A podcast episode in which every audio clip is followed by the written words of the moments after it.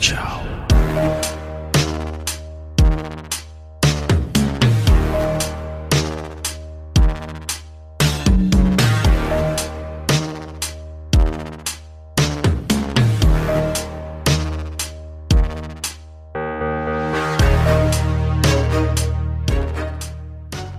Welcome back sa The Game Silog Show, kwentuhan podcast about video games. Ako si Jazz at ito ay Game Silog episode 21. Kasama ko pa rin ngayon ang aking co-host, si Del. Del, kamusta? Not so good. Bakit? Sige, ikaw na mauna. PLDs. Ikaw na mauna mag-rant. Uh, medyo rant lang kami guys ha. Kasi just so you know, medyo madugo ang process ng pag-record ng episode namin ngayon. Madaming mm. aberya on a Saturday afternoon. Mm. Pero nayamot lang ako kasi PLDT for the longest time and I'm sure makaka-relate kayo eh. So, mm. um, PLDT, ayusin nyo naman yung servisyo nyo. ang tagal to. sa totoo lang, wala lang kasi ako talagang option eh. Dito sa area ko, kayo mm. lang available tapos ganito pa kayo kasabaw. Totoo. Like, oh, like for the past few months, ito na yung issue kung nyo pa rin inaayos. Mga ilang taon na yan, pre? Ah, uh, sa PLDT, mga 2 to mag 3 years na or 2 years na rin ako sa kanila.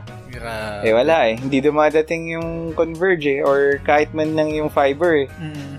Naka-DSL pa rin ako pero wala. Tamo, lalo buti sana kung ano, kung ano lang siya, mga pang YouTube, YouTube lang. Eh, ngayon kasi, syempre, dumadaming devices natin, tsaka nagaganto na ako. Nakakayamot lang. Ayusin nyo naman, PLDT. shout out. oh, shout out sa PLDT. Kilala na ako ng mga agent dyan. The mm. best na ako tumatawag. Sorry kung nasisigawan ko kayo, pero kung may nakikinig man na uh, nakaus na kay na-encounter ko before, sorry. Pero talagang baka ano, baka bigyan tayo ng review na mababa. Oh, wala. Subukan na. Okay lang. Hindi, joke lang, joke lang. Uh, oh, pero yun lang, nakakayamat lang. Sana maayos nila. Ikaw ba, nababerya mo ngayon? okay. Sige, i-share ko na lang muna yung ano, ano yung sitwasyon no para mas madaling yung context ba tsaka mas madaling maintindihan ng mga listeners. Alam ko Sige. mas maganda kasi gusto ko yung ganun eh, transparent tayo sa nangyayari. Kasi ganito, um sa Taguig ako nakatira pero ngayon meron kaming bahay dito sa Antipolo. So, dito ko ngayon uuwi kasi meron akong aantayin na ano na mag-deliver kasi kumuha ako ng ano ng table dining table para sa Pasko. Ang problema, wala pa akong internet dito. So, sabi ko kay Del, sige, sugal ko yung, ano, yung uh, mobile hotspot ng plan ko sa Globe, sa cellphone. Mm. So, yun, ngayon, nakakonect ako sa mobile hotspot ng Globe sa cellphone ko. Hindi ko alam kung gaano katagal to, kung mag-disconnect o, hindi. Tapos, ito pa, ito pa yung pinaka-hassle. Um, galing ako sa trabaho kanina, ang out ko ay 7.30 putang ina na long chat ako.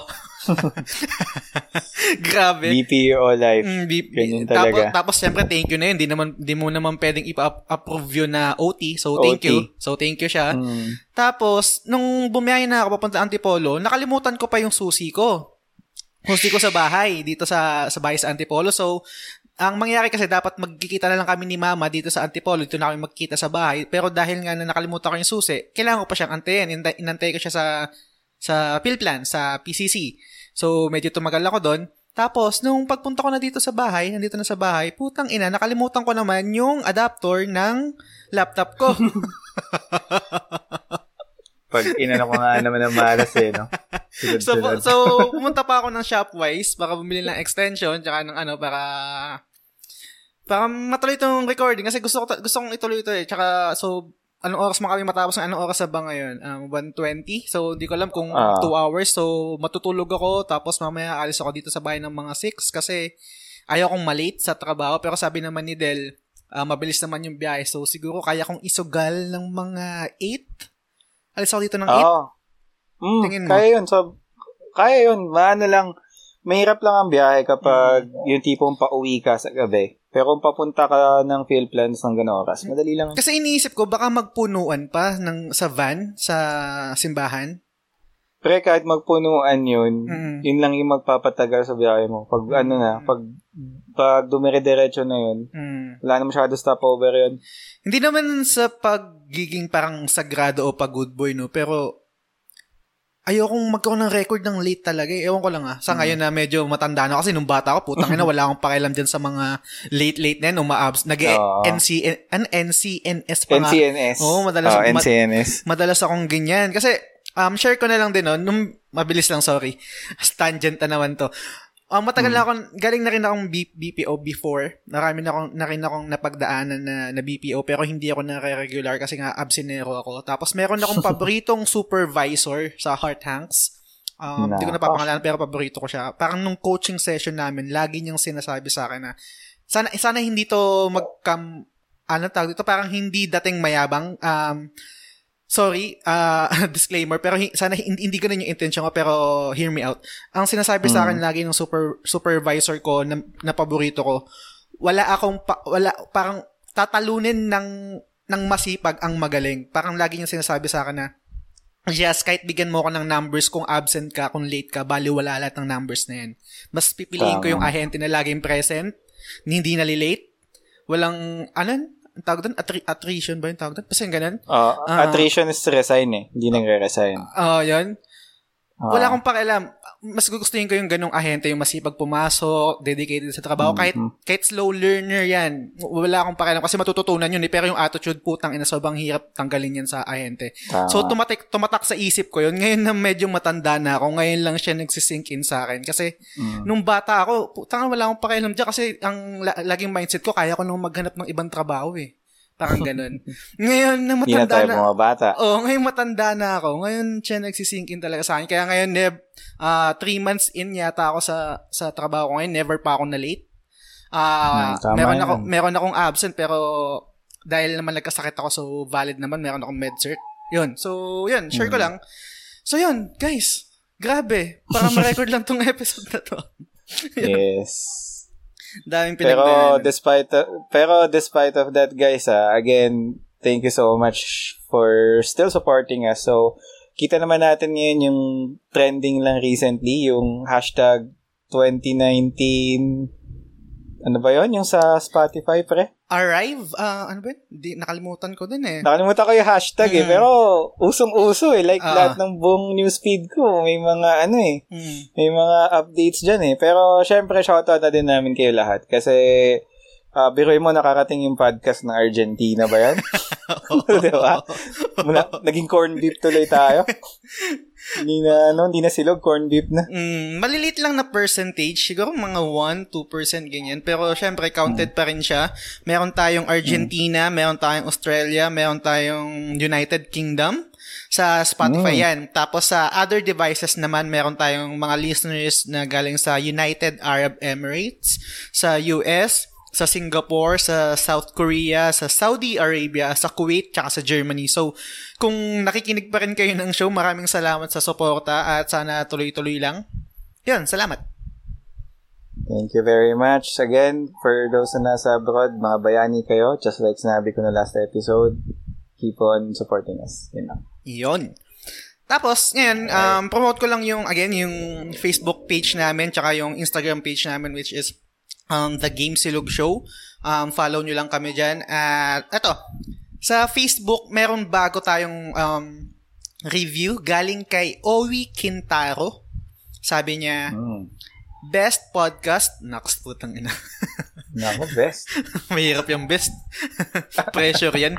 Tapos, tapos, Go. for sure, mga tropa ko makaka-relate sa mga episode dito at ang galing ng theme, minsan may inuman. Nice.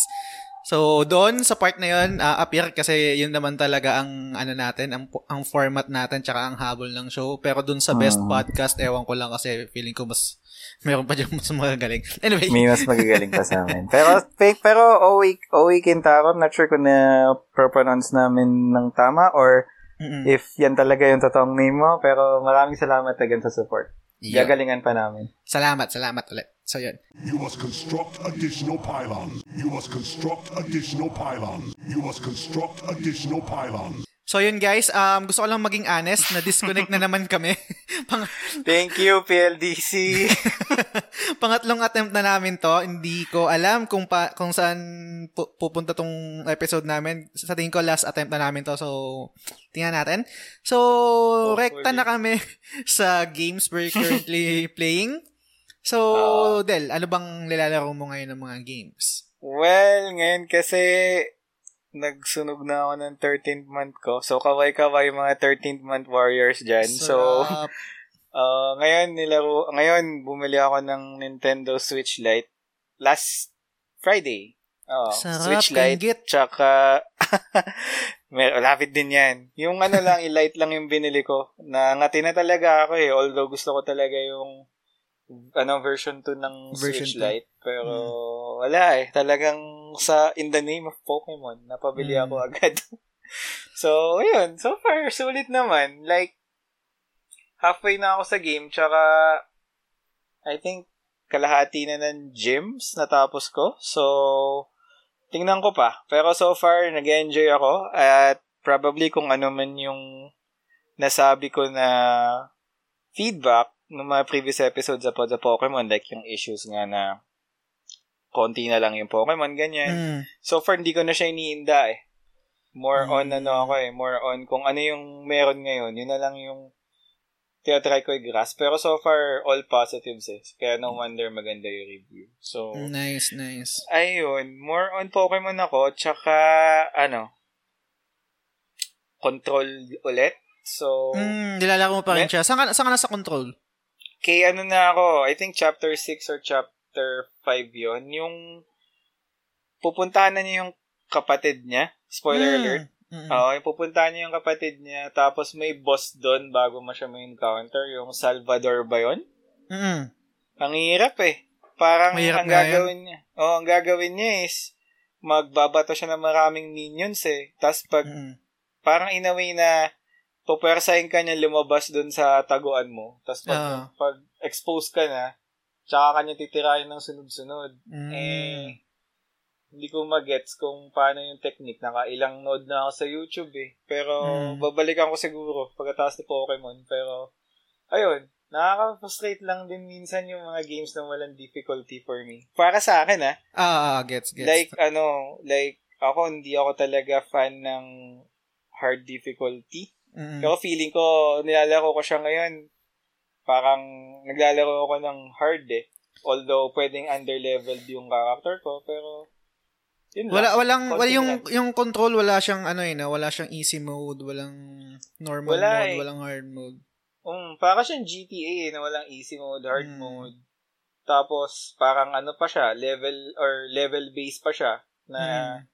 Parang isa sa mga hindi ko siguro gusto kay control is yung progr- yung the way na mag-progress yung level mo na Mm. talagang may part na may stuck ka kasi kailangan mo progress sa story para makukuha ka ng mga ability points ba yun? Mm, gets, gets. Oo. Meron Oo, nga kasi oh, talagang pumapwersa ka na i-utilize kung ano yung mga skill points na meron ka. Kasi di ba may mga laro na pwedeng second boss pa lang ng game pero sobrang overpowered mo na. Oo.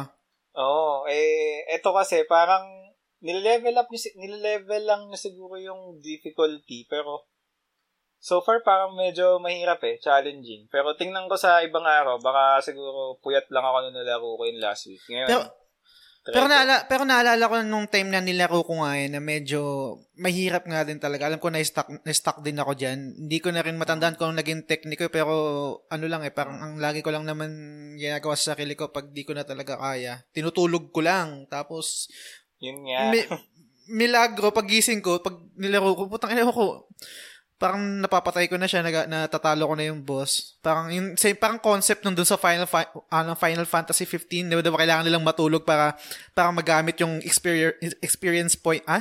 XP nila. Oo. 'Di ba? Mm. Hindi hindi kagad na accumulate yung XP nila, 'di ba? Kailangan mo na lang matulog. So parang tingin ko ganun yung logic ko pag may mga games na hindi ko matalo, kailangan ko itulog muna. Sa May mga, eh, may mga boss pala na hindi ko mat- matalo, tinutulog ko muna. So, meron akong news dyan, uh, actually news item number one. Pero Hmm. bago ako dumiretso, dumiretso doon, um, Ikaw share, ba, ano nalaro mo? Ayun nga, um, share ko lang din yung, ano, yung nilalaro ko ngayon. Um, nilalaro ko pa rin Death Stranding. Um, ah, sa tingin ko, patapos na ako. Um, ah siguro, ano, ah, isang linggo na lang, tapos pwede ko nang ibigay sa'yo, dahil kung gusto mo lang laruin. Um, siguro, after a week, kaya ko na siyang tapusin. Um, Sige, sige.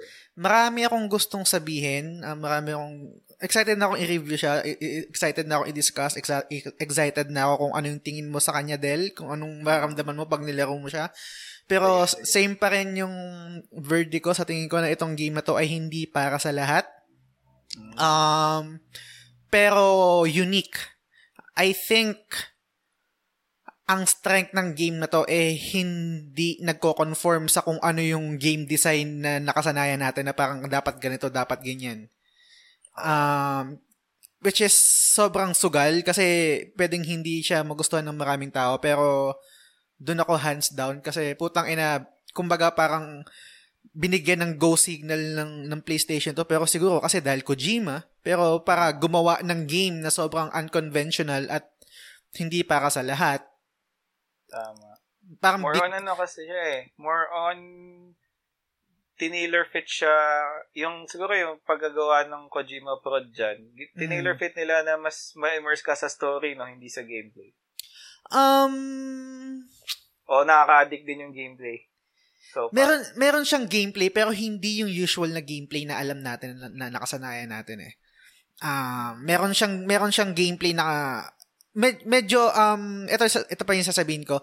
Sobrang ano da, sobrang ano lang, sobrang tawag dito. Yung parang pukpok na pukpok yung gustong sabihin ni Kojima na, oh, kailangan natin mag-reconnect, kailangan na lahat tayo connected, magsama-sama tayo. Parang, tang ina, okay, gets, gets ko na. Putang ina, ba't pa, parang paulit-ulit naman yung parang ganun. Kasi, ang parang ang purpose naman kasi ng game is parang reconnect nga yung America, ganyan. Tapos, um, yun nga, meron mga, ma- may, ma- may mga roads na pwede mong gawin para pag nakakonect ka na sa chiral network at yung ibang gamers na naglalaro, ah may experience sila na hindi na, hindi na, hindi na sila magsasuffer sa sobrang hirap na terrain, sa sobrang hirap Ah. na lubak-lubak na daanan. So, madali na sila makakapag-deliver ng mga mga cargo nila. So, yun. Yun yung sobrang ganda. Tapos, um, iba, iba, basta iba pre. Sobrang iba. In- Sige, ah, sige. Pe- Pero na-curious ako dun sa sinabi mo eh, na Hmm. ah, sabi mo, di ba, na in a way, yung mga ibang player, mm, nag-invest na silang mag-build ng mga either resources or Mm. things na pampadali ng trail mo, di ba? mm, So would that mean na pag ako na yung naglaro, tingin mo, since ang dami na rin naglaro ng Death mm. Parang lahat siguro ng pupuntahan ko, eh, may mga, ano na, may mga daanan na or something? Hindi. May possibility kaya? Hindi. Um, ito yung hindi ko alam. Pero ito yung genius ng game design. Sobrang balance. Kahit ganun yung, yung quote-unquote multiplayer aspect ng game. Sobrang, Ah. bala- sobrang balance niya. Kasi makikita, pag naka, nakakonect ka, na connecta mo na yung isang lugar, tapos konektado na siya sa chiral network, lalabas na dun yung mga ginagawa ng mga ibang players. Pero hindi ko alam kung paano nila binabalance yun. Nakatulad nga sinabi mo kasi sobrang dali na eh kung nagawa na ng lahat ng ibang player yung, yung Oo. road eh. Tapos meron na silang mga structure na ginawa. Kasi may mga structure na sobrang makakatulong sa'yo katulad ng mga um ah, parang pwede mong silungan pag umuulan kasi pag umuulan doon lumalabas yung mga kalaban na yung mga BT. So Oo. merong mga ganun na pwede kang sumilong tapos meron doon yung mga pwedeng mag ah tawag dito mag-recharge ng battery. Iba-iba. eh. Oo. So gets ko yung sinasabi mo na pag late ka na naglaro, uy, baka sobrang dali na itong game. Posible, dadali yung game mo, pero hindi to the point na wala ng thrill or wala ng challenge. Hindi ko Hmm. alam kung paano yung, yung balancing, kung paano yung balancing na ginagawa nila. Pero so far, dumadali yung yung game yung gameplay ko pag na-connect ako na yung isang city or yung isang lugar sa chiral network tapos lumalabas yung mga binild ng ibang players pero in, not to the point na easy peasy na parang ano walk in the park na hindi hindi hindi pa rin ganun. Meron pa rin mga parts sa sobrang hirap.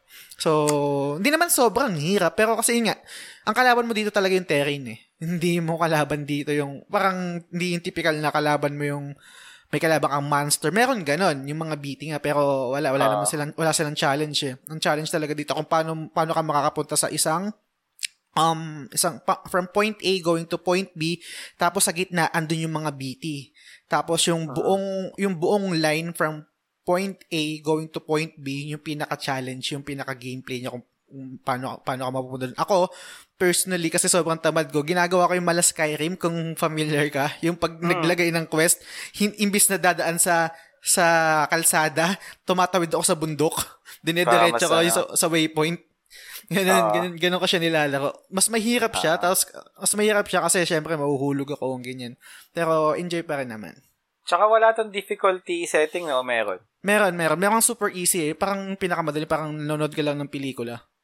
Ah, pero ano yun? Like yung, pag nag-super easy ka, makaka-apekto sa trophy. Hindi ka makakuha ng trophy. O hindi naman. Yun ang hindi ko sure. Hmm.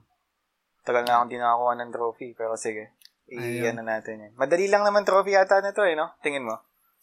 But, mm, parang time sync din kasi kailangan mong i-5 stars yata lahat ng ng city. Kung di ako nagkakamali. Kasi meron din parang parang sabi natin mayor, mayor ng isang lugar o yung parang leader ng isang lugar. Tapos mayroon siya Ah. mga quest para sa'yo. Kailangan mong mag-deliver ng ganito, kailangan mag-deliver ng ganyan. Tapos yun, duma- hanggang sa kailangan, ah, kaka-deliver mo, bibigyan ka ng star, ng likes, tapos hanggang sa maging 5 stars. Hindi ko sure kung counted siya dun sa trophy, ah, pero parang, kasi may mga spoilers sa ano eh, sa trophy list, kaya hindi ko tinignan eh. Sabi sa, sabi sa Twitter, wag daw tingnan eh. So, yun. Ah, sige, sige. Ano yun natin yan? Ayun. Hopefully So- this year. Nice. Ah, mga one week. Mga one week. Baka bibigay ko na sige. sa'yo. So, yun. Rekta na tayo sa news. Um, kanina nabanggit ko yung sa control. Mabilis lang to. Hmm. Um, sabi, galing to sa pushsquare.com, isa sa mga paborito kong site kasi PlayStation fanboy ako. PlayStation, ano sila eh. Oh, centric. So, sabi, Remedy satisfied with controls sale despite the lack chart topping success. So, um, kaya ako sinama to sa news kasi sobrang hindi ko alam eh kung PR ploy lang din to ng Remedy na parang okay lang na walang kinita pero ang laki ang lakas ng kutob ko na noong hindi pa lumalabas tong, tong control, merong mga rumors na balak silang bilhin ng PlayStation eh. Pero Hmm. ang naging ma- ma- mas mabigat na news eh ang binili ng Sony ay ng PlayStation SIE ah, Sony Interactive Entertainment is Hmm. yung may gawa ng Spider-Man which is Insomniac. Insomniac. Yun. Ah. Sobrang mahal um sabi natin um kunwari lang ah, figures lang. Kung before nilabas yung Spider-Man eh ang presyo ng Insomniac is 1 million dollars. Nung ginawa nila yung, yung, yung Spider-Man, tapos naging success, Ah. zero times 10 or times 100 yung tinaas ng stocks nila. Hindi ko alam eh, pero sobrang laki. So, nagulat ako na, na binili pa rin sila ng Sony. Siguro kasi, ano nga, eh, karapat dapat naman talaga. eh. Pero, before, before nun, ah, may nababasa na ako ng mga rumors na dapat bibilin yung, yung remedy nga eh. Pero, Ah. yun nga, eh, kar- karugtong kasi ng story na ito, pre, na pag hindi Oo. kumita yung control, ang laki ng chance na magsasarado itong Remedy, itong Remedy studio na to. At ayaw ko yung, at ayaw kong, ayaw kong mangyari yun. Kasi sa tingin ko yung control, eh, hindi siya God of War quality or Red Dead Redemption quality, ah. Pero, Ah. meron siyang space, eh. I think yung mga ganitong games, yung katulad ng control, meron siyang space at merong fan base Ah, ah. siya. Kasi ay ako ako mauumay ako kung laging lalakoy ko lang puro God of War yung ganung kal- kalibre or Ganun puro re- format eh. o, o puro Red Dead Redemption. At some point sa sa pagiging gamer ko, gusto ko din mal- maglaro ng ng thought, Hmm. thought pro- provoking na game na parang hindi ko maintindihan na weird tas iba yung gameplay tapos kinetic Hmm. tapos medyo may pagka indie feel kasi pag nilaro mo yung control may Hmm. may pagka indie feel siya eh. hindi may ra, ra- merong rough around the edges ba yung, ta- yung Oo, term rough, doon rough around the edges. Oh, meron siyang Yung ganung feel eh. Oh, yung tipong ano eh, parang na-enjoy ko sa kanya in terms of yung visuals ah. Mm. Yung may mga cutscene, di ba? Most of the cutscenes is parang CGI or computer rendered, for example. Mm. Pero may mga part doon na live live eh, talagang tao Ah, eh, di ba? Totoo. Na sabi ko okay to ah, na parang kung tit kung pagkukumpara mo sila, yung difference is parang napaka-minimal lang, di ba? So, Mm. imagine the effort na ginawa ng ano diyan ng Remedy Studios eh. Mm. Pero tingnan nga natin, 'di ba? Malay Mm. naman natin. Sana, sana, Sony. Sana, kahit hindi na, ayaw ko ako anong, kasi feeling, ito rin naman, um, kung sakali man nabilin sila ng Sony, okay din, pero feeling ko, meron na silang ganyan eh. Kumbaga, Mm. mer- meron silang, meron silang, um, mga first party developer katulad ng Uncharted ng um ng Naughty Dog. Sa- Naughty Dog ng tawag dito ng Sucker Punch ng Insomniac ng Santa Mm. Monica ang dami parang parang walang space yung yung Remedy sa tingin ko. So ang tingin sa tingin ko sa tingin ko ang ang, ang kailangan ng Sony yung kulang sila is yung online multiplayer yung parang katulad ng COD which is sa tingin ko na ginagawa ngayon ng Guerrilla which is yung Killzone. So, dalawa dalawang dalawa yung possibility um ng kasi nag-expand yung yung ano yung Guerrilla Games eh. Lalo na ngayon na na-promote si Herman Hulst, ewan ko anong pronunciation nun. Um yung crea- parang creative di- director ng ano ng Horizon Horizon Zero Dawn. Ngayon president president na siya ng um ng SIE kung hindi ako nagkakamali. Um tapos si si Shuhei Yoshida, siya na yung parang more on focus sa mga indie games. So anyway, um nag-expand yon yung Guerrilla Games, nag-expand sila ng production house ng ng ano nila sa sa company nila. At yung rumors, yung, yung rumors, yung rumor nga doon ay ginagawa nila yung Horizon Zero Dawn 2, yung part 2 or yung sequel.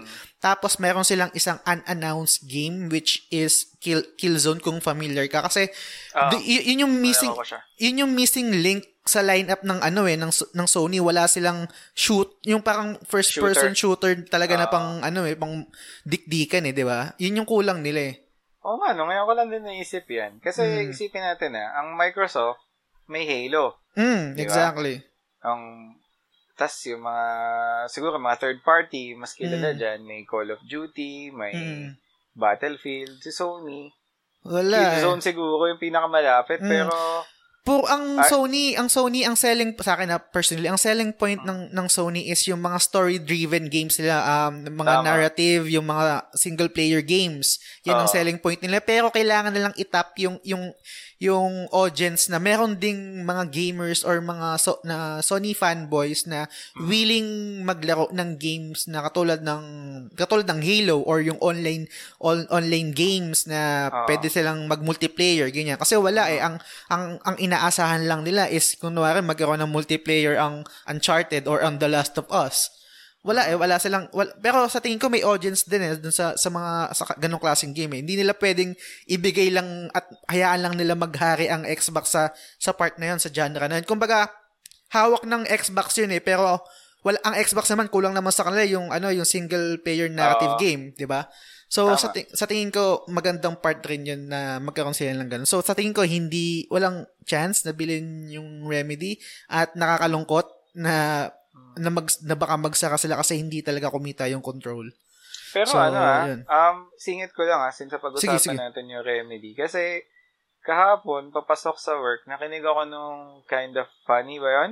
Ah, kind of funny. Oo, Ah. na podcast. So, para sa topic nila dun sa pinaka-recent na episode nila, is tungkol din sa remedy na Mm.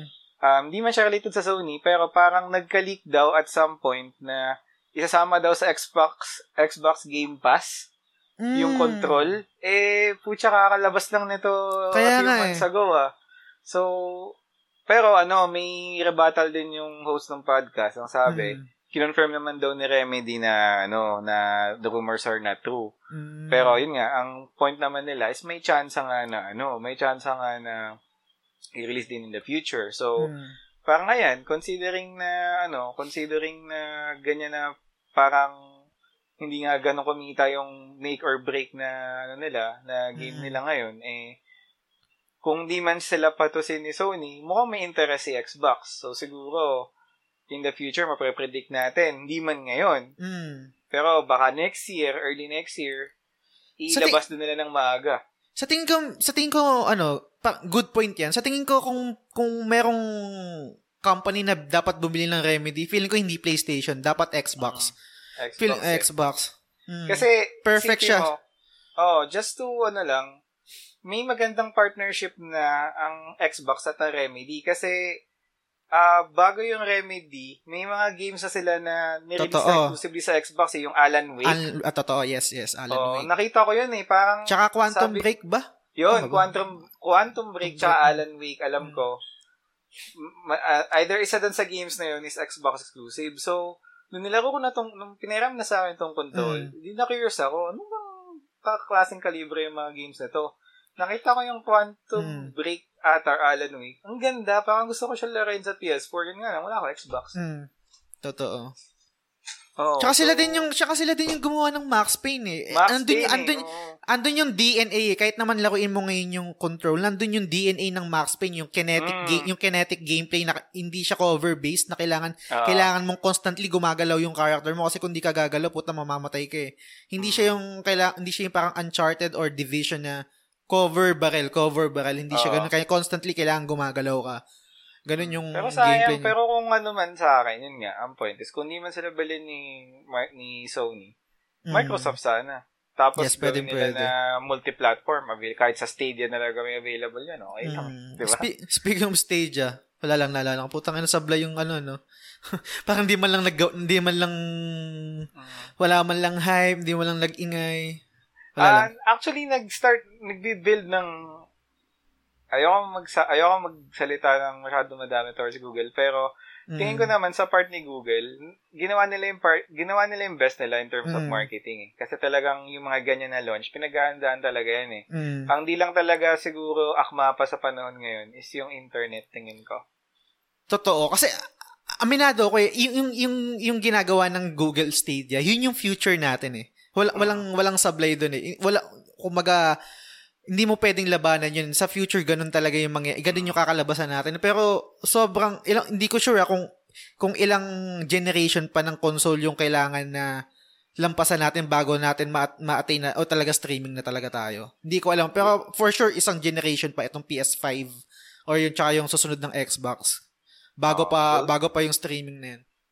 Will be years, ano pa, we are years behind that, you know, Mm, yung technology that na yun. technology, no? So, tingnan natin, di ba? So, speaking Let's of see, let's see. upcoming, speaking of upcoming technology, ngayon, Mm. i-ano ko naman, transition ko naman sa ambag ko this week. So, Nice. upcoming games or upcoming um, services na may available for us, gamers. So, start ko muna sa, I guess, mas familiar ako as of now. This is yung tinatawag nila na Nintendo Switch Online. So, nung may Switch ka ba, pre, nabutan mo pa yon Parang, Nintendo Switch Online. parang hindi yata. Hindi ko Hindi matandaan. Mm. Oo. Kasi parang I think wala pa atang one year, mag one year pa lang yung service na yun. Pero um, for those na hindi nakakalam, especially for those na bagong owner pala ng Switch, take note na ang multiplayer sa Nintendo Switch is may bayad. Same Mm. as PlayStation tsaka Xbox. Xbox. Although sa PlayStation, meron tayong tinatawag na PS Plus. Mm. Sa Xbox, meron tayong tinatawag na Xbox Live. Si Mm. Nintendo, gusto na rin niyang kumita towards that. Dati kasi Mm. libre lang yun eh. So, Mm. ngayon, meron silang tinatawag na service na Nintendo Switch Online. So, Okay. ah, mura lang naman siya in a way. Mamaya explain ko yung options. Pero, ah yun, that will give you options to play online. Like, for example, Smash Bros. Ah, ano pa ba yung mga laro Mario na- Kart.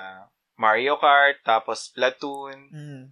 Basta, kahit Pokemon actually. And that's the reason why why naging, nag-subscribe ako dyan. Kasi ngayon, kung maglalaro ka ng Pokemon at trip mo makipag-trade ng Pokemon sa mga, for example, yung mga nasa online forums, Mm. kailangan mo na Nintendo Switch Online. Di ka makakapag-trade, di ka makakapag-battle, or any online features. Aside sa software update, hindi mo magagamit hanggang wala ka niyan. So, take note lang na apart from that is isa sa service din na tinayin nila dito sa Nintendo Switch Online is yung tinatawag na um, Nintendo Super Nintendo na Super Nintendo tsaka ano pangalan ng app na yun?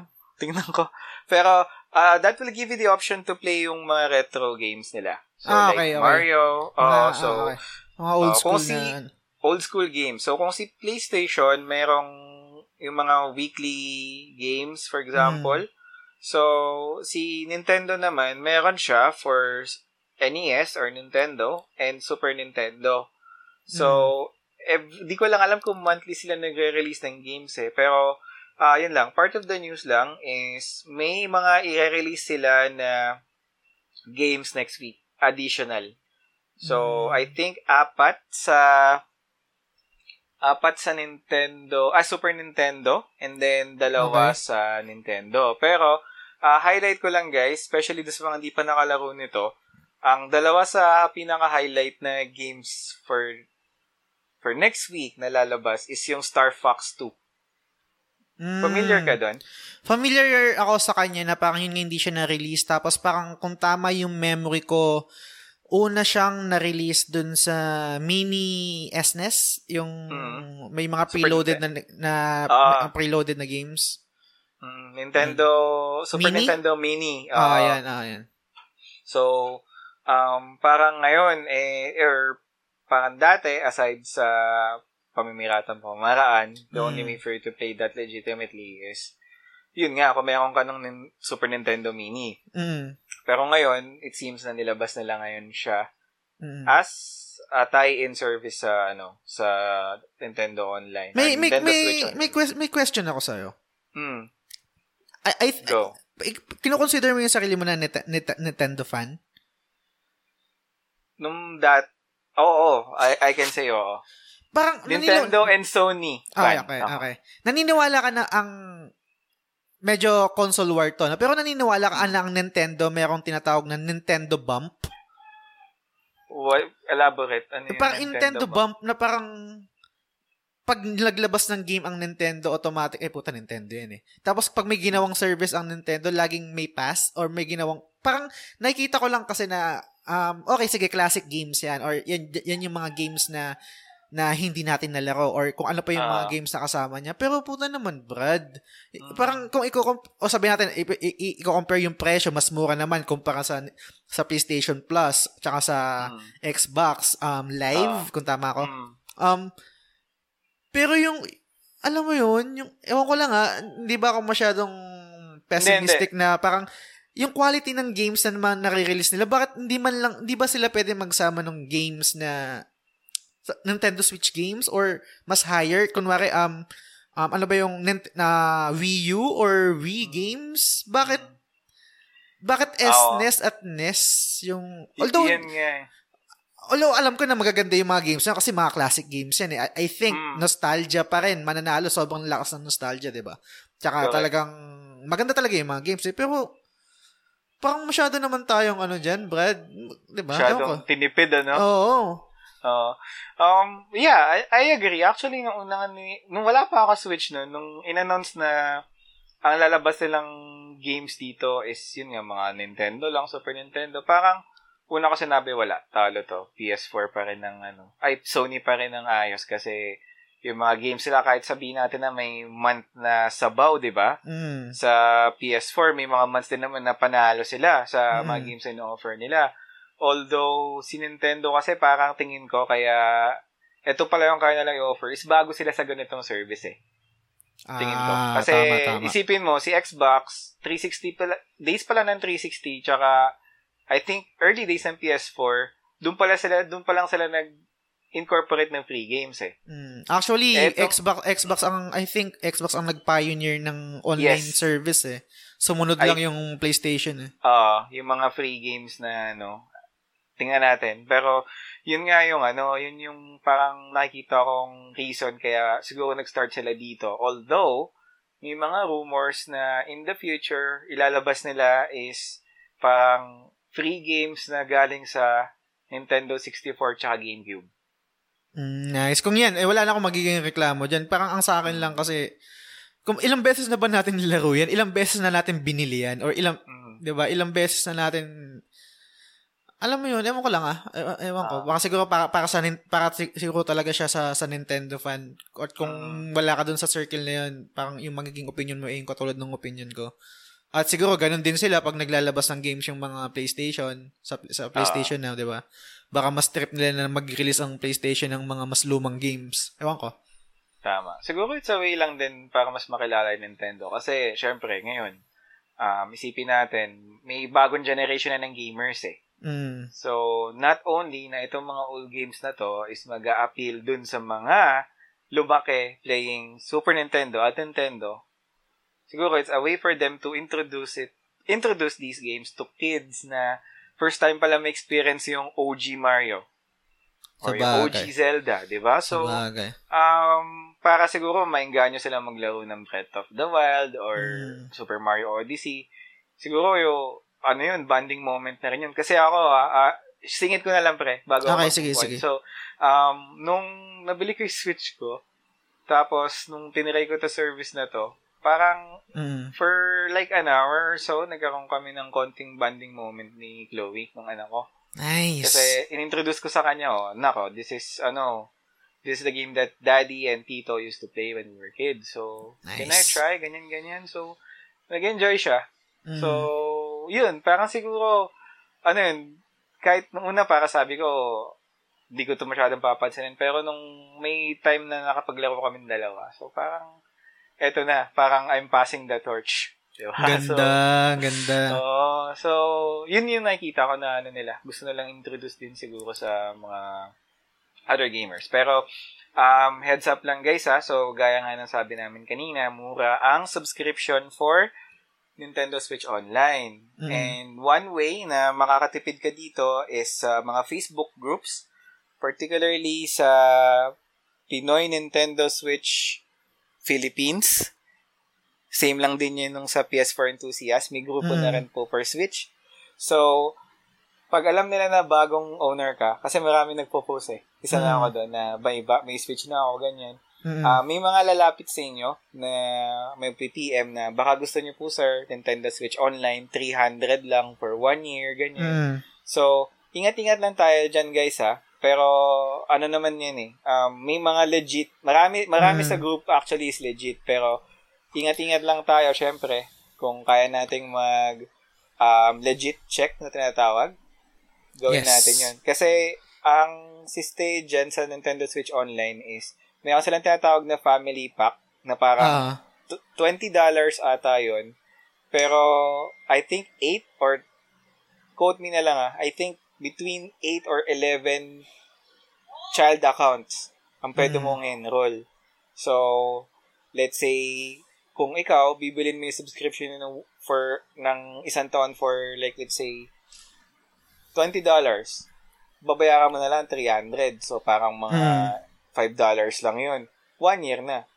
So, ano lang tayo guys, ah, maging wise. So, make sure na legit. Di ko lang mapangalanan kung sino yung mga legit dyan, pero sa group, marami naman magva-vouch dyan eh. So, Yes. ah, make sure nyo lang na legit yung mga pagsasalihan nyo ng family subscription nyo. And, yun nga. Kasi kapag halimbawang niloko ka lang yan, gagawin lang yan. For example, isasali ka sa family tapos the next day kick out ka. So, may mga ganun akong naririnig na instance pero Dahil pa rin talaga mga gago sa, sa mundo eh, no? Tangin ng mga... mga, mapag, mga, mga, hindi pagsamantala, pero dick move, di ba? So, Mm. yun lang. Just wanna give warning, especially for those na kakabili pa lang ng Switch at interested sa service na to. So, Nice. um, recap lang. So, for Super Nin- for Nintendo Switch Online, ang mga games na lalabas is Star Fox 2, Super Punch-Out, Kirby Superstar, and Breath of Fire 2. So, may RPG. For Ganda Super niyan. Nintendo. Oh, So, for NES naman, di, ato hindi ako familiar dito, Crystallis and Journey to Silgus. So, better watch out for that. So, ayun, that's for Nintendo. And take note na isa pa siguro sa maging highlight natin for this week is for PlayStation naman. So, for those na Phantom Thieves dyan, just wanna let you know na nilabas na ang announcement for Persona 5 Royal. nice. Yes. So, uh, Persona 5 Royal launches March March 3, 2020 in the West via Gematsu. So, um, take note, Jazz. Mm. March to, pre. Kaya nga eh. Handa Sobrang stock. mo. Kaya nga, ang daming lalabas sa next year. Putang inang yan. Tsaka March lahat, pre. Kaya, yung Cyberpunk, February yun, di ba? So, oh, within, ano, first quarter. Cyberpunk, Tapos- tapos, FF7 Seven remake. remake. Mm. tas Buti nga na-move yung ano eh, yung, last, yung The Last of Us eh. Tanginang yan. Uh, May ang Na-move siya eh, ng diba? May. Oh, pero dati alam ko March siya eh. March or Feb. Hindi ako nagkakamali. Or April, Oo. mga ganun. Buti na Oh, ng pa. Tapos, kung Switch owner ka, Animal Crossing ata, first quarter. Yun, sa pa. Sa pa yan.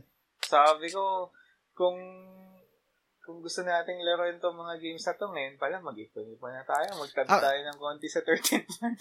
Actually, pre, nag-iipon na ako. eh. Meron akong, ah, meron akong alkansya. Yung pag bumabiyahe ako, talagang pinip, parang pinipili ko na hindi ko gagastosin yung mga limang piso, mga sampung piso, tapos inuhulog ko. Kinagastos ko lang yung mga tigpipiso kasi mabigat sa bulsa eh. yung, yung mga, yung mga, yung mga 5 tsaka mga 10 yan, inaalkansya ko yan lahat. So, Medyo mabigat na siya. Oo, oh, mabigat. Kasi for sure, itong FF7 papalo to ng 3-1 sa Data Blitz eh. Or sabihin Mm. natin 3,000. Dis- ano na yun? Kung bibili mo ng cash, di ba, nag-discount sila. Dalawang So, yan. ganun ang presyohan nun. Mm. Tapos kung, ano naman, kung Persona, siguro, since re-release na to, baka 2.7, no? Tingin mo. Siguro, hindi ko, actually hindi ko gets nga yung pricing sa Pinas eh. Kasi di ba kunwari sa States, lagi pag new game, ang pricing lang naman Mm. niya is laging $60 eh. Tama. Binabase nila sa ano eh. Tingin ko, binabase nila sa popularity. Kasi kapag alam na lang sikat yung game, pero presyo na lang ng mataas eh. Sa bagay, sa bagay. Pero kung let's say, let's say, di ba, all games naman, standard pricing sa Amerika, $60. Mm. May Mm. mga games na, for example, yung recent na nakita ko, uh, Ghost Recon Breakpoint, Mm. $60 siya, pero nung nilabas siya dito, nasa 2.8 siya. Mm. Pero same same game, ah, same price range din. Mm. Na for example, Red Dead Redemption, $60 din sa US, pero Mm. pag binili mo siya dito, 3,000. So, or NBA na lang, 'di ba? So ba, tapos ang bilis mag-sale, ang bilis bumaba ng presyo, no? Yung NBA. Ganyan talaga eh. So, ano nga, nung pumunta ako ng database, nagkaubusan yan. Kasi di ba nag-sale sila 1.5? Grabe. Yan tsaka WWE, no? Pero, kidding aside, no, sa Persona, so, um, alam ko wala to mga DLC na parang, not sure ah, pero, dito sa page ng Gematsu, parang, naglabas na sila ng, like, kung ano yung mga nandun sa, um, launch edition na tinatawag. So, ah may mga DLC dito eh. Ano bang DLC? Familiar ka sa DLC ni Hindi Persona? eh, hindi ko rin na ano yan. Wala, parang Oo, nung nilaro ko, wala akong DLC na ano. Yun nga eh. Ang, kasi ko, tingnan mo dito. So, kung bibili ka daw ng Digital Deluxe at Ultimate Edition ng Persona 5, Mm. for example, Battle Bundle, Persona Bun- Battle Bundle for 9.99, Persona Bundle for 9.99, DLC Bundle for 59.99. I don't Mm. know kung ano naman yan. Tapos, ano, Kasumi Costume Bundle. So, I think ito yung bagong character, no? No? Hello? Hindi ko rin talaga alam kung ano yung mga ano na yun eh. Yun nga eh. So, um, tingnan natin. So, Hello? yun. Hello, ayan. Rinig na? Napuputol Hello? pre. Ayan, ayan. So, yun nga. Pero, Hello? tingnan muna natin. Hello? Hello, yan, yan. na- Salita ka pre. Hello? Check, mic test. Uh, napuputol. Poor connection. Yan, daw nakirinig eh. kita. Ayan, okay na. So, ayun nga. So, may mga DLC siya eh, no? So, ano kaya to? Extra story or costume siguro? Not sure. Hindi ko rin talaga alam pre kasi yung huling nung nilaro ko yan, wala namang wala namang DLC eh. Wala eh. binili ko pa noon yung Take Your Heart edition. Oo. Pero, tingnan natin. Pero, bago pala tayo mag-move on, um, million dollar question muna tayo. And, for those na listeners, we want to hear your thoughts as well. Sino ang ultimate waifu mo? Persona Futaba, 5? futaba, tangina futaba, fight me, fight me, fight me, fight me. No, Makoto pa rin ako.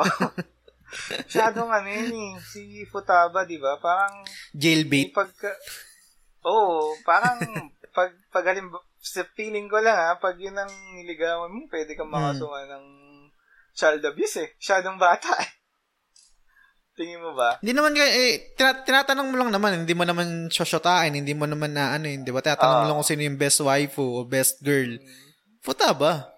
Futaba? Ay, Kasi ay, ayoko nung, ayoko nung, siya, second best ko si Makoto kasi um, sobrang attracted din ako sa mga strong na personality ng mga babae. Yun talaga yung mga tipo ko. Ayoko yung mga ano. Pero si Futaba kasi unang-una, matalino tapos nasa bahay lang. Ayoko nung mga nasa labas yung mga Gumigimik-gimik.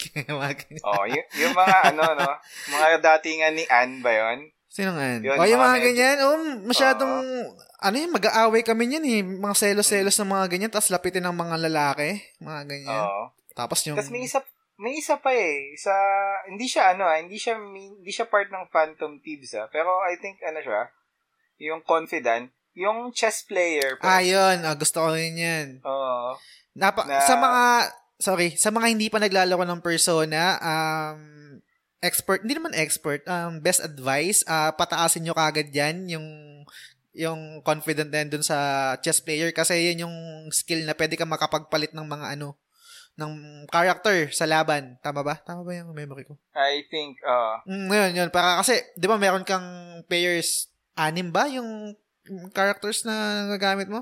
So, pwede kang, Pito. pe- pito, pwede kang magpalit-palit kapag nakuha mo na yung skill na yun dun sa confident na yun dun sa chess player sa simbahan. Tama ba? mm, sa simbahan. Yeah, mm, yun. Tambay kayo tapos, tat, ano, magde-date kayo sa bookstore, no? Mm, yun, yun, yun. Oo, yan. Pero, yun nga, makoto pa din ako eh. More Okay. on ano siya eh. More on, yun nga, um, parang class president eh. Kung sa, Ah. kung familiar ka sa Persona 3, si Mitsuru, Ay, hindi eh. Four, ay, actually, five lang yung natapos ko. Yung four, hindi Ah, pa sa, lang? ah, sa Oo. Vita, hindi ko pa Yung siya parang- natapos. para student council leader na Mm. serious serious tapos parang kung i-date mo na siya yun yung tipong ano tipong makita mo yung lighter side niya Mm. Tapos tangent na rin tayo no saglit na mabilis lang bago tayo mag-move Mm. on. Yung isa sa mga part kung bakit ko nagustuhan din yung kay Futaba kasi meron siyang backstory tsaka yung personality niya yung nagkukulong sa bahay. Actually parang phenomenon or parang issue yata yun sa Japan na yung Yes. mga teenagers yung nagtatago na lang sa kwarto tapos hindi lumalabas, dinadala lang ng pagkain. Sobrang interesting. Al- not sure kung meron kung napanood ko siya sa YouTube or nabasa ko lang yes, sa article. YouTube meron yun O Oo, basta pero parang sobrang wi- sobrang nakakat Inawa ko yung ano yung feeling, sobrang hindi hindi okay na merong mga ganun na nangyayari tapos parang kinukonsinti pa sila ng mga parents nila na parang ganun. Ewan ko. Hinahayaan sila, ano? Hinahayaan sila na ganun. Tapos sobrang secluded nila sa tawag dito sa totoong mundo. Hindi nila alam kung anong nangyayari sa totoong mundo kasi nasa kwarto lang sila. Ganyan. tama parang ano sila parang in a way eh tingin ko ah naka-root na sa culture din ng Japanese siguro yung masyadong polite na parang self-confidence sometimes naging issue. So, Mm. parang ang lakas ng tendency sa kanila. Kahit nga, di ba, yung mga yung mga matatanda sa kanila or Mm. or mga mga middle-aged businessmen, for example, parang Mm. mataas ang tendency rate ng suicide or yung parang nagkukulong nga lang sa kwarto, Mm. di ba? So, panood yan sa YouTube, pre. Pero ano, sa computer shop naman sila tumitira. Ah, okay. Oo, may mga ganyan eh. Pero, ayun guys, something to look forward again. Handaan niyo yung mga wallet nyo. Persona Mm. 5, March 3, 2020. Nice. Bibiling ko yan. Tsaka sa tingin ko, ipa-platinum ko ulit yan. So, anyway, meron akong isang news item dito pero feeling, parang naisip kong i-skip siya. Kasi parang, Hmm. Eh, tungkol to do sa Bluepoint, ah, kung familiar kayo, merong rumor. Kasi Bluepoint, isa yun sa mga sikat na developer na nag-remake Ah, ng, ng, gi- ng games. Kung yung Shadow of, Coloss- ah, Shadow of the Colossus ba yun? Tsaka Uncharted, no? Un- ah, Uncharted, yan. yung, Yung, remastered sila. remastered. Yung, ano. Rumor kasi na na sorry pre, may imi nag-scratch. Ewan ko kung sa akin yan or ano. okay, how about now? Okay na? Ay, nawala, nawala. Nawala na siya. Okay, go. Okay, yan. So, hindi ko sure kung... Kasi rumor lang eh. I, I think parang worth sharing na rin na parang ang baka ang, ang rumor is ang parang dinedevelop nila ah, ng Bluepoint ngayon is yung remaster ng Demon Souls. Pero, yun nga, wala pa, siya, wala, pa siyang confirmation. Tingnan natin sa state of, ano? PlayStation, ang tawag dito? State of play. Yun, state of play. Hindi natin alam eh, pero tingnan natin. Pero gusto ko lang pasadahan siya ng mabilis. Ngayon, gusto ko Go. mag-focus ngayon. Yun na, yun na yun. Gusto ko lang banggitin siya. Ngayon, ah, gusto ko na mag-focus dito. Papunta na rin sa topic namin. Um, ito yung celebrating 25 years of play. Ito is um, via blog.us.playstation.com. So, um, parang message lang to ni Jim Ryan, President and CEO ng SIE. So, familiar naman kayo sa SIE, um, Sony Interactive Entertainment. So, Yes. basahin ko lang yung quote niya. Sabi, um, quote, On December 3, 1994, 25 years ago this week, the first PlayStation made its global debut in Japan. Starting from a humble beginning as an upstart within Sony, Ken Kutaragi and team delivered on a vision to elevate video games as a form of entertainment that everyone could enjoy, and to make a plat- platform for game developers to express their creativity. The original PlayStation sold 100,000 units in Japan on its first day and went on to become the first ever home console to surpass 100 million units sold globally. Hmm. Unquote. So, alam ko, iba yung history ng Nintendo, iba yung history ng PlayStation. At kung magdi-deep dive tayo, meron pang history yan na parang, depende kung sino yung nagkukwente, kung kaninong side siya. Pero yung napakinggan ko kasi is yung more on side. Ah, kumbaga yung historian, parang sabihin natin, medyo may konting bias sa PlayStation. Pero ang story, ang story kasi niyan, parang, um, yung Sony kasi gusto nila parang 'di ba ah tawag dito manufacturer sila ng mga aud- audio um Tsaka CD. o mga CD mga ganyan. So sila may-ari niyan. Ang ang ang Nintendo, kumbaga sa, sa kung tama yung history ko or correct me if I'm wrong, gusto pa nila mag-focus sa cartridge.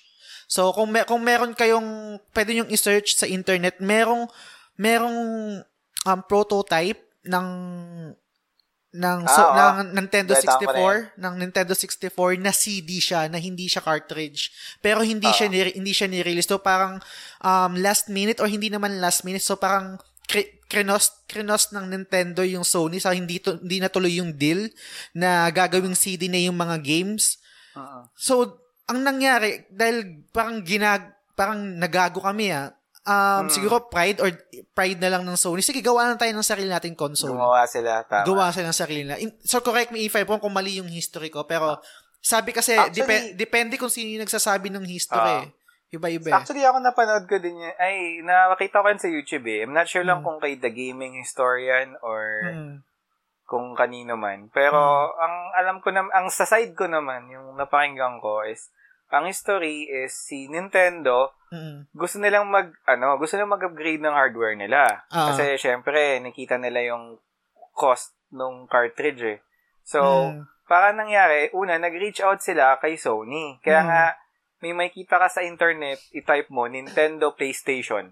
Ah, Oo, na parang Super Nintendo siya, pero may disk drive siya. So, yun yung unang venture nila. Pero, ang alam ko nga is, bina, parang tin- tinraidor sila ng Nintendo kasi Mm. imbes na gawin nilang ano, manufacturer of choice, si Sony, para mag-produce ng mga CD drives dun sa Nintendo PlayStation nila, mm. nag-reach out sila kay Philips. ah, yun, tama, tama. Yan, Oo, yan, Philips. naalala So, para yan. nangyari, um, yun nga, nagalit si Kutaragi ba yun? Nag-build Ah. siya ng sarili niyang console. Tapos, itong partnership, itong pagtatrador ni Nintendo kay Sony, nag-backfire kasi yung partnership nila with Square. Philips, Ay, oh, sorry, sorry. Philips Mm. is part of contract is magre-release sila ng Nintendo exclusive games dun sa console din na manufactured ni Philips which is yung tinatawag na Philips CDI. Mm-mm. So, kaya may mga parang bootleg na Mario games silang tinatawag Ah. na never na-release sa Nintendo console pero sa Philips CDI, panoorin mo yung kung may time kayo guys, panoorin niyo yung mga reviews ni Angry Video Game Nerd Mm. sa CDI. Doon ko, I think, nakita yung history niyan. Pero, Nice. yun lang. Just wanna share lang yung sa side ko. Mm. Kasi Tapos, tama ka, mm. Di, sige, ikaw muna. Sorry, sorry. oh, tama ka kasi iba-iba yung mga sides eh, kung paano Mm. na, paano yung, paano naging, ano eh, birth ng PlayStation Mm. eh. Pero, Ta- yun yung nakita ko. Tapos, i- i- nung habang kinakwento mo, pre, actually, kinilabutan ako. Kasi, nung may mga naaalala ko ng mga, ka, ng mga tawag dito, ng mga pangyayari, katulad na lang yung sa Square. Um, kung, kung familiar kayo, since the start, uh, since the birth of Final Fantasy, Nintendo na sila eh. Uh, Final Fantasy 1 through 6. Seven, seven lang yung nag-iba na, na, na napunta sila sa PlayStation. Ang at isang reason doon ni Hiro uh, Hironobu Sakaguchi is kasi gusto nilang si, si Sakaguchi um ang ang ah, sorry sorry uh, bumibilis yung utak ko hindi makasunod yung ano ko yung bibig ko. Ang ang ang number one uh, ang number one selling point naman ng ng Final Fantasy uh, maliban sa story sa gameplay o sa ano is innovative sila. Pansinin mo simula 1 2 3 lahat yan nag evolve makikita mo yung DNA ng game nandun pa rin pero si Hiro, Hironobu Sakaguchi ang ang mindset niya kailangan mag-evolve tayo, kailangan may bago. So pinupush nila yung hardware. Ngayon, etong nung nagkaroon na ng PlayStation, yun yung naging yun yung naging um selling point nung nung nung hardware nung, nung PlayStation kay Hironobu Sakaguchi na gusto ko gusto ko yung yung game na to is mas malaki na mas big na hindi na pixelated. Gusto ko na ng FM F- FMVs gusto ko na ng ng 3D poly, polygonal um, characters etc Ah. at hindi ka hindi nung time na hindi pa kayang ibigay ng ng Nintendo 64 Nintendo. yon ang kaya magbigay nun is yung PlayStation. So anong nangyari nanalo sa deal. Kumbaga parang yung oh, sa amin ka na. So since no hanggang doon doon na yung parang doon na naghiwalay yung yung Square Soft, Square Soft pa sila noon. Tsaka yung Nintendo, bumalik lang ang kung di ko alam sa 2000 na is yung bumalik lang yung Square papunta sa Nintendo nung nagkaroon ng um, Final Fantasy Chronicles Sa DS. Yes. sa, sa DS ba yun? So before before noon walang wala lang mainline na Final Fantasy na napunta sa ano sa Nintendo kasi nga yun yun pang which is good thing rin kasi yun, isa rin sa mga dahilan kung bakit naging success ang PlayStation. Ito ito na yung topic natin which is yung 25 years of play. Kung kung walang play ah, play ang puta, kung walang PlayStation ay kung walang Final Fantasy 7 sa PlayStation, I think hindi magiging success tong ano, tong PlayStation 1 I agree. isa sa I agree. isa sa mga reason kung bakit naging success ang ang PlayStation 1 is dahil sa Final Fantasy 7. Sobrang sobrang highly anticipated ng game na yan. Um, regardless kung sa tingin mo hindi FF7 ang best Final Fantasy, hindi kita i-argue dyan kasi iba-iba naman tayo ng opinion. Pero once na inargue mo yung, yung history ng FF7 sa, na-contribute niya sa PlayStation, ay doon tayo siguro magtatalo kasi hindi mo pwedeng i-deny yun eh. Na, na, na sobrang big deal ng Final Fantasy sa PlayStation 1. So, pun- direkta tayo sa topic natin, Del. Gusto kong malaman, ano, ano bang history mo sa PlayStation 1? As, as, as a whole, sa PlayStation. Um, Sa PlayStation, well, obviously, lahat naman tayo nag-start sa PlayStation 1. Pero, um, yung ano ko, yung pinaka-fondest memory ko ng PlayStation is, una ko to nakita sa, ano, video game rental shop. okay. So, yung mga parang 25 pesos per hour, ganyan. So, Mm. dati kasi, ang dinadayo ko lang nung bata-bata pa ako is yung mga arcade eh. Yung Ah, mga dehulog, de piso. Ah, the piece. Okay. Oh. Tapos eventually, nung nagkaroon na ng PlayStation, may isang lugar sa amin, sa may Marikina, na pwesto siya na nagpaparenta na rin siya ng PlayStation. Dati Super Nintendo lang, tsaka mga arcade. Nice. Anong, Ngayon, anong nagka- year yan? Tanda mo anong year yan? 90s pre. Siguro 90s. mga early 2000s or 90s siguro. Ah, okay. Ah, late 90s. Okay. Mga, oh, dahil nga dyan natuto akong tumawid eh. Tumawid ng... Kasi, oh, Kalsada? Ako marun- oh, tumawid ng kalsada. Nice. Dahil nasa kabilang kalsada pa yung rentahan eh. Totoo Ah, tumawid okay. dyan dahil sa kaadikan ko nga sa laro. So, Mm. yun. Una ko nakita yun doon. Tapos, ang dami nilang games eh. Pero, most na nilalaro lang talaga ng mga tao is mga fighting games like Mm. Marvel vs. Capcom, ah, Clono, Tomb Clon- Raider. Mm, Clonoa.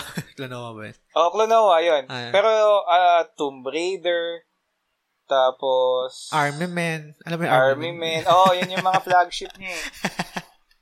Yun yung una ko exposure doon. Kasi may, may ganito na pala na DCD kasi dati. Mm.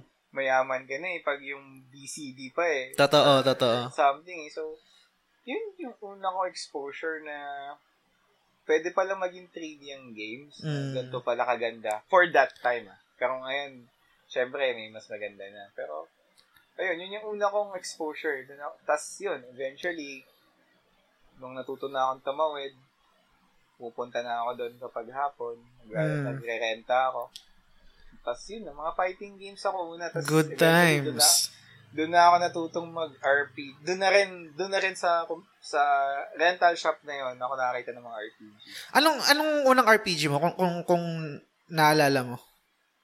Una ko nakita doon na, ah, yung nilaro o yung nakita? Nakita siguro, tsaka nilaro na rin. Tingnan natin kung ano. Nakita Breath of Fire. 4 Three or yata. 3 or 3, okay. 3, oh, na 2D pa eh. Mm. Kasi alam ko yung... Ang hirap ng camera nun eh. Itang ng camera nun.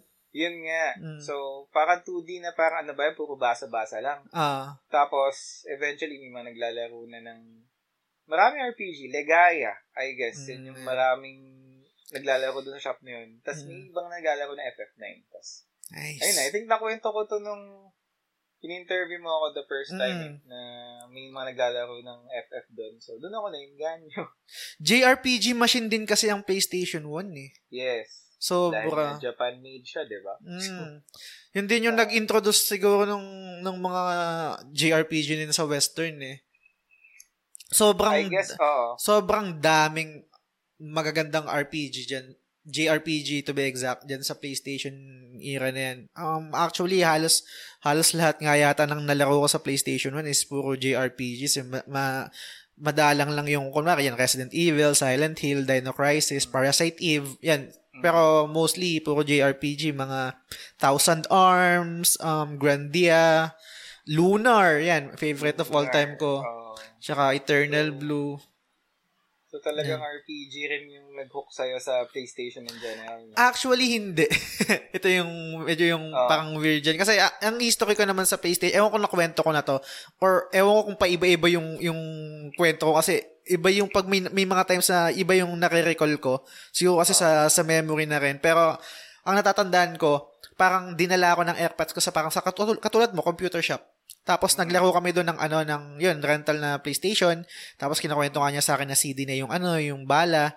Um, meron yung una ko sing nalaro na Rockman is Rockman 7 sa Super Nintendo.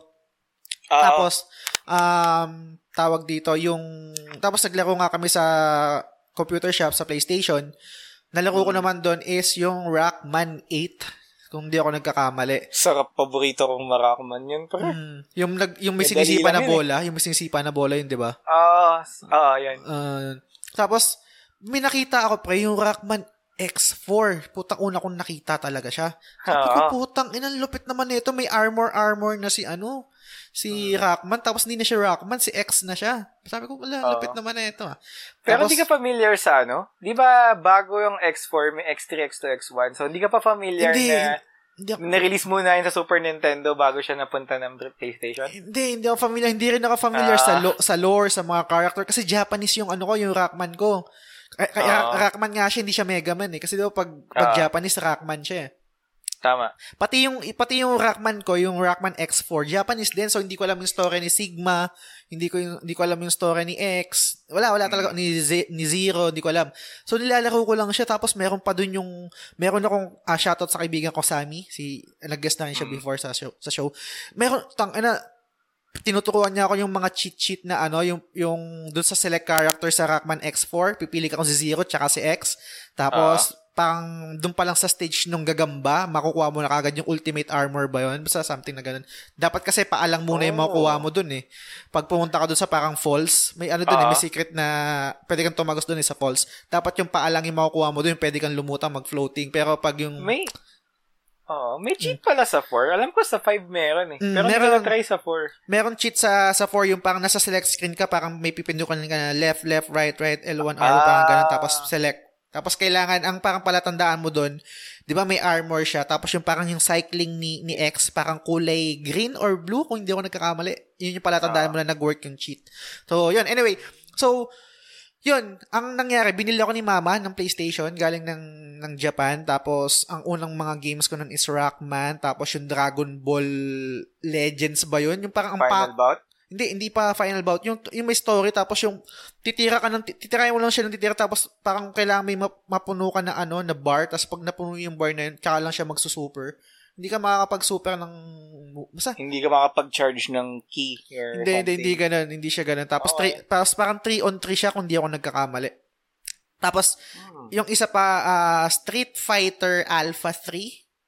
Ah, puro, puro ganun eh. Wala pa akong RPG nun. Tapos okay lang din. Ganyan, ganyan. Tapos, nung pinamo, si Papa kasi, kasi nga, para makatipid, siya yung nag-suggest na, tara pa, modify natin yan sa ano sa Circuit City sa may Mega Mall. Ah, Tapos pinamodify namin. Pag modify, yun, tangina, Resident Evil na yung dala ni Papa sa naglalaro siya. Doon yung nag-start yung ano, yung, nanot, yung si Papa na yung naglalaro, naglalaro siya ng Final Fantasy 8, yan. Tapos dire-diretso na yun hanggang sa, ako na yung, kumbaga naman ako na yung game na RPG. Pero, technically, ang first RPG ko is Pokemon talaga. Pero hindi ko siya kinukonsider kasi Ewan ko, ba't, ewan ko ba't di ko siya consider kasi hindi ko pa alam na RPG pa yung nilalaro, na nilalaro ko na yun eh.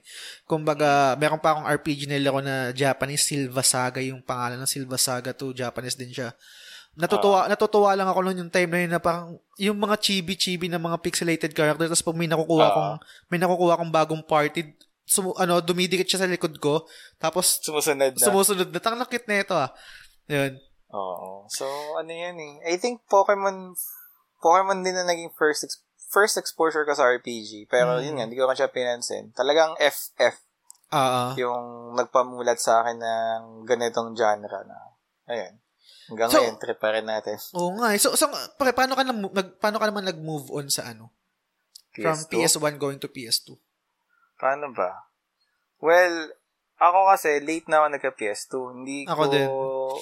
hindi ko na-enjoy yung PS2 nung nung nilabas yung FF10, Kingdom Hearts. Ah. Ako, ah, share ko lang, hindi rin naman kami ganun ka well off eh. So, um, siguro nagka-PS1 na ako, may PS2 na. Mm. Tapos itong PS2 na, nung nagkaroon ako ng PS2, actually, mid, mid, mid na ng life cycle ng PS3. So, kag-graduate ko ng college, pre, ginawa ko, imbes na maghanda ako or bu- bumili ako ng ibang gamit, Ah. isipan ko bumili ng ano, second hand na PS2. That time ang Ah, bili ko pa nun, uh, that time ang bili ko pa nun, 12,000.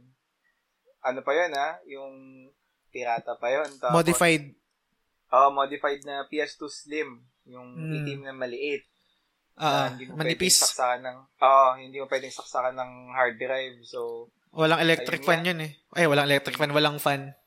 walang fan. So, yun yung, yun yung pinabili ko sa, sa parents ko. Tapos, Mm.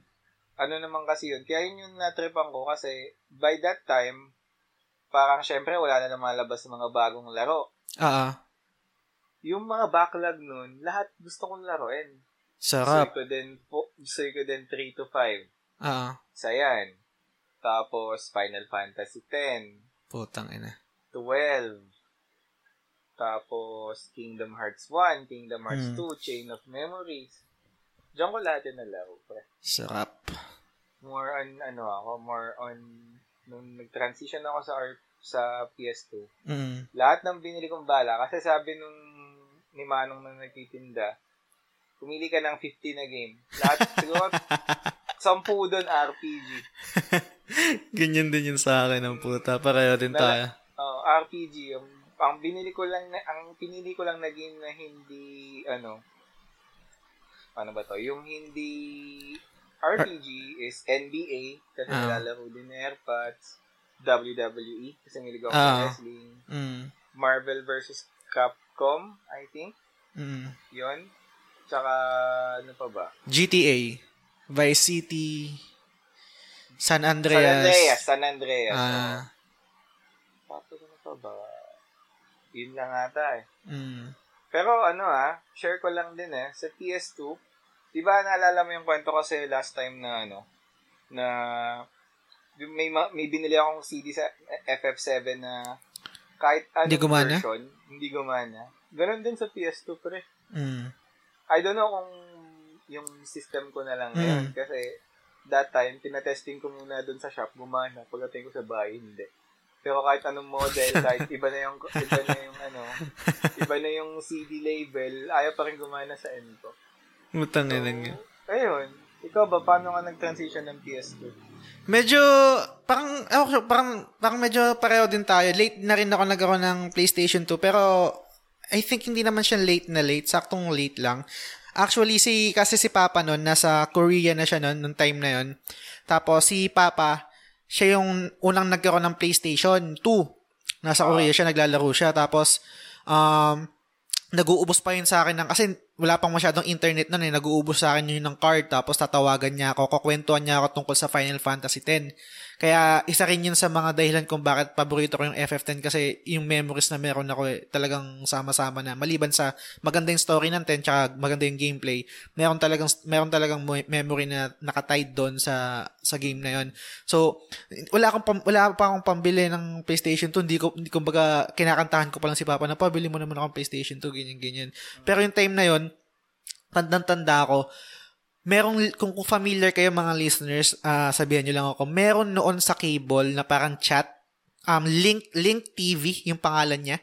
Chatter. Nag-chat ka din doon, pre. Oh, chatter, TV. chatter ako doon sa Link TV. Tapos meron doon sa maliit na screen, nagpe-play sila doon ng mga music video ng Final Fantasy, um, FF7, ah, FF8. Mga FF, trailers eh, no? Oh, mga trailers, tsaka yung mga kanta, lagi pinapatugtog doon yung Eyes on Me, Hear Me mm. Cry, Melodies of, uh, Melodies of Life. Pati yung uh, ano, pati yung um Suteki Dane sa FF10. So pag pag pinlay yung Suteki Dane, hindi ko kilala yung mga characters kasi hindi ko pa siya nalalaro eh, pero yung 7 to 9 kilala ko. So, mo. so sabi ko, sinatanong ko kay Papa, pa, sino tong character na to na mayroong sungay? Sino tong character na to na ano, na parang babae na malaki yung boobs, ganyan. Tapos kinakwento lang sa akin ni Papa, talagang sobrang excited ako, tapos to the point na paulit-ulit ako nagko-computer shop, tapos lagi ko lang inuulit yung yung fir, yung first part yung yung kay Tidus, yung yung yung first part, yung kay Sin, nasa Zan, uh, nasa Zanarkand pa siya tapos mapupunta siya sa sa new Zanarkand. Wala uh, pang YouTube noon ah. Saan wala pa. Nang ano? Oo. Uh-huh. Saan, saan, saan napapanood sa internet yung mga video na yun kung wala pang YouTube? Sa Link TV. Yung Aling TV. Yung music video lang nung ano nung Suteki Dan eh. Tapos naglalaro ako sa sa computer siya, paulit-ulit lang ako na ah. sa first part yung kay Sin. Kasi kasi doon sa music video ng Suteki Dan eh, Suteki Dan, Dan eh, meron doon oh. yung papakita doon si Sin eh. Alam ko merong merong scene doon na papakita si Sin. Tapos parang uh, tinatanong ko kay Papa, paano ba to? Ganyan, ganyan. Sobrang excited talaga ako sa game. Ang, yun nga, mm. Kasi yung computer shop na nilalaroan ko, putang ina, hindi nagpapasave. Kung magsisave ka naman, napapatungan. So, uh, so tanda ko kasi ang ang slot ng FF10 dalawa eh, dalawa o apat, hindi ko na matanda. Basta malaki yung slot niya. Hindi, ang F ang PS2 kasi is 8 MB. So hmm. depende sa kung Lalo na kung computer shop yan, ang bilis hmm. mapuno ng memory card eh, di ba? Asa, oh, nga pala, PS1 pala yung may ano, PS1 pala yung... Yung may blocks. Uh, oh, uh, oh, tama, tama, tama. So, yun, so, yun, hindi, hindi ako makapag-save. So, puli, uh, pag pumunta ako sa computer shop, yung game ko, paulit-ulit lang. Hindi ko siya, hindi ako makalampas doon man lang sa papuntang beside, beside uh, island. So, yun. Yun yung story ko hanggang sa binil, naawa na sa, naawa na sa akin si Papa, bilhin na ako ng, ng PlayStation sa Green Hills. Tapos katulad mo din, sabi ni Manong, o kuha ka ng 50 na CD dyan. Uh, yan. Lahat na na RPG, inuubos mo. tapos pre, tang inang yan, uh, kinuha ko agad yung FF10 plus international version. Tapos, nag, Japanese. Oh, Japanese. Sabi ko, ala, paano to? Tumawag pa ako. Ala, paano to gagawing English? Yung pala merong ano, uh, uh, parang tinuruan pa ako. Okay, pag sa main screen, press down, tapos press circle, press down, tapos magiging English. Ay, putang ina, shit. Tapos yun na nga. Tapos international international version siya. So meron siyang Dark Aeon. Ito yung uh, weird eh. Pag nakikinig ako ng mga podcast sa States, hindi uh, hindi nila alam 'yun, wala silang ganun. Late na nilang na-experience yung Dark Aeons, yung yung yung um Penance, yung hmm. sino ba ba tong isa? Yung isang malupit. Omega weapon. Oh, yung, hindi yung isa pa eh, 'di ba? Meron si Penance tapos yung makakalaban mo dun sa ano? Pain? Ah, hindi. Basta yun yun. Ah, basta yun, basta yun. Tapos yun nga, yung mga yung Mago Sisters na Dark Aeon na sobrang tangin ang hihirap. Depende nila kung isa kung izazan mato mo siya para ma, ma, na ma, kung mapatay mo. So yun, yun yung history ko sa sa PS2 pero um wala akong masyadong nalaro sa PS2 um kasi yung yun lang talaga ang memory ko is yung ano, yung FF10, FF10. Tsaka, tsaka FF12 pero ba um kung meron akong post, uh, sabi ko parang ang favorite ko na na console is um, PS2 kasi kung maalala mo, ito yung time na meron kang um vid uh, meron kang console at meron kang DVD player pre. Yung yung PS2 mm, uh-huh. DV, more on DVD player ko siya. Kung kung i-convert ko siya ngayon sa PlayStation 4, mostly parang Netflix machine ko ang PS4 eh, maliban sa game console eh. So, mm dun pa lang sa PS2, dun, na-experience ko na yung ganung setup na butang ina, manonood ako ng, nanonood kami ng ano, parang ang yabang ko pa eh, na parang, pre, yung PlayStation 2 ko na yan, nagpe-play ng DVD yan. Yung mga ganun, sa mga tropa-tropa mo. So yun, yun Pero yung nag- ano, di ba? Hmm. Um, et, ewan ko lang ha, kasi Hmm. although aware ako na DVD player din, or may, pwede mag-play ng DVD ang PS2, pero lagi sa akin sinasabi nila Manong or yung mga pinagbibilang ko ng PS2 na huwag mo daw gamitin for ano kasi masisira daw yung Di disc- totoo- di totoo yun. CD player. Sa'yo hindi. Hindi, hindi totoo yun. Para sa akin ha, hindi naman nasira yung yung lens ko. Ang nasira sa PlayStation ko, yung power yung power supply niya kasi nga ano talagang magdamagan ako maglaro tsaka manood. Damagan. Oh. Ah, shoutout na rin sa kaibigan ko si Tulog, yung kauna-unahang guest ko sa show. Uh, Uh, pinamana ko sa kanya yon yung PlayStation ko na yun. Tapos doon siya na naglaro, yun, naglaro na siya ng mga Fatal Frame, Re- Resident Evil 4. Konti lang yung mga nalaro ko ng mga notable na parang sa PS2 games. Yung nga, yung Resident Evil 4, Fatal Frame, Ah. mga ganyan. So, FF10 lang talaga yung pinaka, talagang the best para sa akin. Pero kung tutuusin ah, kung kahit sabihin natin ang gaganda ng games sa PS4 ngayon, Mm. tan magtanong ka ng, let's say, mga video game critics or reviewers, pag tinanong ka kung saan console generation yung may pinaka magandang or diverse na library ng games, PS2 Hmm. ang isasagot nila, no? Totoo. I think kasi ito yung time na makikita yung jump sa technology. Kasi kung isipin mo yung PS3 to PS4, may, may scratches na naman pre. Sorry. Sa akin, sa, ayan, yan, yan, yan. Ah, actually, yung, yung, yung, techno, yung technological jump kasi ng PS3 going to PS4, hindi naman ganun kalaki eh. Pero yung jump ng PS1 going to PS2, sobrang laki. Tsaka yung, Ah. yung, yung mga games na na-produce doon, yun na yung nagkaroon ng mga open world games, ng Vice City, GTA, mga San ganyan. Andreas. San Andreas, tapos yung mga first-person shooter, yung nag-improve na yan na yung time na ah, oh, Medal gumaga- of Honor pa. Oh, Medal Wala of Honor. Call of Duty. Mm, gumagamit yung natutunan tayong gumamit na ang ang move ang movement ng camera is sa right analog stick. 'Di ba kasi Ah. before R1 and L1 yung pang yun yung panggalaw mo ng ano eh ng camera eh.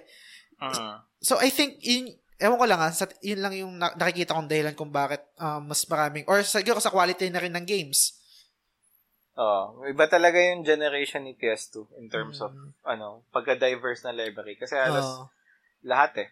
Halos lahat ng ano, lahat ng third party developers na hanggang ngayon nag-exist, I think nag-invest din sila ng maraming oras sa PS2 eh totoo. na mga releases. Kasi although medyo nagiging biased tayo kasi RPG fans tayo parehas, pero Mm. for sure din naman sa mga listeners natin at one point, meron din silang in a way na experience dyan eh. So, kayo guys, kung ano man yung mga memorable games sa inyo, particularly sa PS2, Mm. share nyo yan sa page namin. Sige, sige. Oo. Tapos, ngayon naman pre, ito yung blind spot ko. Ewan ko lang kung ikaw din ah. Blind spot ko is PS3. Sobrang late na ako nagka-PS3 at saglit lang. Siguro mga 2 years lang ako naglaro ng PS3. Wala akong natapos. Ang natapos ko lang dyan is tatlo. Kumbaga, kasi fin- parang Final Fantasy machine ko lang din yung PS3 ko. Nilaro ko lang dyan is yung HD remaster ng FF10. Tapos yung trilogy ng FF13. yun, lang lang. yung, oh, yun lang yung parang natapos ko dyan. Yung Nino Kuni, hindi ko nga rin natapos eh. Kasi paalis na yata ako ng Korea nun. Tapos yun, pina, pinamana ko na rin yung PlayStation 3 ko. Ikaw pre, ano bang memory mo sa ano sa PlayStation 3 at yung mga games na nalaro mo rin dyan? Actually, ako nabili ko ang PS3 ko. Nagtatrabaho na ako. And that time, may PS4 na. Mm, same Like, tayo. ah, wal- wala pang ano, wala pang slim na PS4 nun. Fat pa Mm. lang yung uso nung binili ko yun. I think 2013 ako bumili nun eh, kung di ako nagkakamali ng PS3. ako 15. okay. 2015. So, late, late, late na talaga. Mm. So, again, this is the last time siguro na naglaro ako ng console sa piratang pamamaraan. Kasi, ako din. nag-isipan ko, uh, that time kasi, 2015, meron kami, sa company ko dati, and again, thank you so much, whoever that company is, um, meron kami tinatawag na, ano, meron kami tinatawag na profit share. Ah, ah. So, parang, five year, as long as ma-render ko yung five years ko with that company, may makukuha akong something. So, okay. may na akong extra. So, may natirang extra sa akin. So, naisip kong bumili ng console. So, pinagpipilian Nice. ko PS4 na ba or PS3? Mm. Pero that time, ang mentality ko is, bibili ako ng PS4, wala naman ako laro. Mm. Bibili ako ng PS3 na jailbreak. Madami akong malalaro. Mm. Ginawa ko, bumili ako ng PS3 na 1 tera. Mm. Pinapinukuhan ko na lahat ng games ko. Hindi ko na, hindi ko, hindi ko nga lang din natapos lahat ng laro ko doon. Pero, Mm. yun nga, RPG, RPG machine ko din siya. So, ang mga nalaro ko doon, Final, Fan, lahat, Final Fantasy 13. Mm. Tapos, ano pa ba? Kasi pwede Yung- sa pwede sa PS3 yung mga ano yung, yung PS1 classics din. Oo, although hindi ko siya na-upload sa, ano ko, hindi ko siya na-upload sa end ko. Final Mm. Fantasy, tapos, GTA 5. Ah, Tsaka meron Red Dead. Redemption 1. Diyan ako una nagkaroon exposure sa open world games kasi maganda nga yung games niya. Mm. GTA 4, GTA 5, um, ano pa bang RPG na nalaro ko dyan? Actually, 13 nga lang ata eh. Tekken. Tekken, tapos... Pero Red Dead, tsaka The Last of Us, hindi mo pa siya nalaro sa ano, sa PS3. Sa nalaro Uncharted. ko... Ay, yun, yun, yun pala. Yung, tat, yung dalawang Uncharted, natapos ko sa PS3. Yung pangatlong Uncharted, hindi ko na natapos kasi Hmm. nag-enjoy nga ako sa Last of Us. Hindi ko natapos si Last of Us sa PS3. Yun yung, Ako I din. think, huling, yung huling nalaro ko. Parang two hours pa lang ako, hindi ko na siya natapos kasi ang hirap that time. So, Mm. Unfortunately, wala pang one year, binenta ko siya kasi nangati yung kamay kong bumili ng 3DS. Sad. Ah, okay. Oo. so, saglit lang din ang ano ko sa PS3. Pero, kung tutuusin na, um, PS3 talaga yung for me, ah, bukod sa, siguro dahil mas, mas bago yung experience sa atin. Mm. In terms of yung quality ng graphics ngayon, PS3 yung nag, PS3 tsaka siguro Xbox 360 na rin, Mm. yung nag-set ng, ano, ng standard Mm. kung ano yung at least minimum na graphics ngayon, ano? Yes, yes, I agree. Ganda eh. Pero yung yun nga yung sinasabi ko kanina, um from PS3 going to PS4, kahit kahit ang laki na rin, kahit masasabi mo malaki improvement yung improvement yung tawag dito yung graphics, hindi siya ganun kalaki yung jump kumpara ng ng PS1 going to PS2, di ba yung mga polygonal na graphics sa ano sa sa PS1 going to PS2. Kumbaga ngayon nga pre, i- i- isi- isingit ko lang no. Alam ko na i-discuss na rin natin to. Kung magkakaroon man, 'di ba, yung sa PS5 na. Oo. Feeling ko dapat mag-focus na talaga sila sa ano eh. Sa ano FPS tsaka sa loading time. Actually, alam ko Oo. yung alam ko yung yung Sony, 'di ba yun yung parang isang selling point nila yung sabi nila mag- ang loading time ng PS5 Mabilis. is mas mabilis na, 'di ba? I think magandang ay pre may scratch na naman, sorry. Ewan ko sa ewan kung mare-record to ah. Kasi Hindi naman siguro. ay hindi naman siguro sige Sa sige. Skype lang yun. Ah sige sige. Mm. Tawag dito Okay. yun nga yung sa loading times tsaka sana yung ano six, sana malak nila ng 60 no kahit 60 man lang. Mm. 60 na ano standard na ano. Mm. Kasi Sarap ngayon 30, di ba? 30 ngayon eh. Oh, 30. Although may argument din yung ibang experts, especially yung mga nasa YouTube experts eh, no? So, sinasabi nila na yung mata lang daw natin is may certain limit lang daw ng frames ang kayang i-process. So, let's say, siguro 60 yung may noticeable difference pa. Pero, Mm. if you go pa, if you went, or if you go past that, hindi mo na daw mapapansin yung difference ng FPS. I don't know. Actually, actually, medyo medyo agree ako ina pero hindi sa F, hindi sa FPS. Agree ako dun sa graphics kasi actually hindi ko ma hindi ko ma-distinguish yung difference ng ano eh ng ang tawag dito ng HD sa UHD. Pag tinitingnan ko siya sa screen, ano anong difference na ito? Parang hindi makita ng mata ko. Pero sabi nga, sabi ng kaibigan ko, makikita mo daw yung difference pag malaki yung TV mo. Hindi mo daw siya makikita sa 21. Dapat yata parang nasa 40 up. 40. Mm. 40 up bago mo makita yung difference. Mm. Oo. Yun nga eh. So, ang laki ng ano, no? Ang laki na rin ng in-improve ng technology. Biruin mo from PS1 na box type pa yung characters. Ngayon, kita mo na kahit Force eh. Totoo. Mm. So, sa ano pre? yung- Ay, sige ka muna. Sorry, sorry. Tsaka yung tipo na the way na nag-evolve yung generation na yun in terms of processing games na Mm. dyan na nauso yung open world games na wala na masyadong loading time. Totoo. Diba? Totoo. So, yun. Yun lang. Magandang PS3. Kaya nga ngayon na, yun nga, since pag-usapan natin yung PS5, uh, isa sa gagawin ko, once na makabili akong PS5, maghanap ako ng PS3 na laro ulit eh. Yung mga gusto kong ulitin. Especially kung di naman sila available sa PSN, spe- lalo na sa Hong Kong. Mm. 'di ba? Yun yung na akong plano. eh. Pero tingnan natin. Kung- Ipon muna tayo ng pera. Yung nga eh. pinaka-importante sa lahat. Yun nga. May So, ano pa tayo. One Um, year pa ano- tayo mag Oo nga, eh, one year pa. eh. Pero move on tayo dito sa PS4 pre. Gusto kong malaman, I think pareho tayo ng reason eh, kung yung pag-move on natin, ay pag-transition natin sa Mm. PS4 eh. Ah, Ba't ka bumili ng PS4 pre? FF15. Yep! Yep! yes, sir!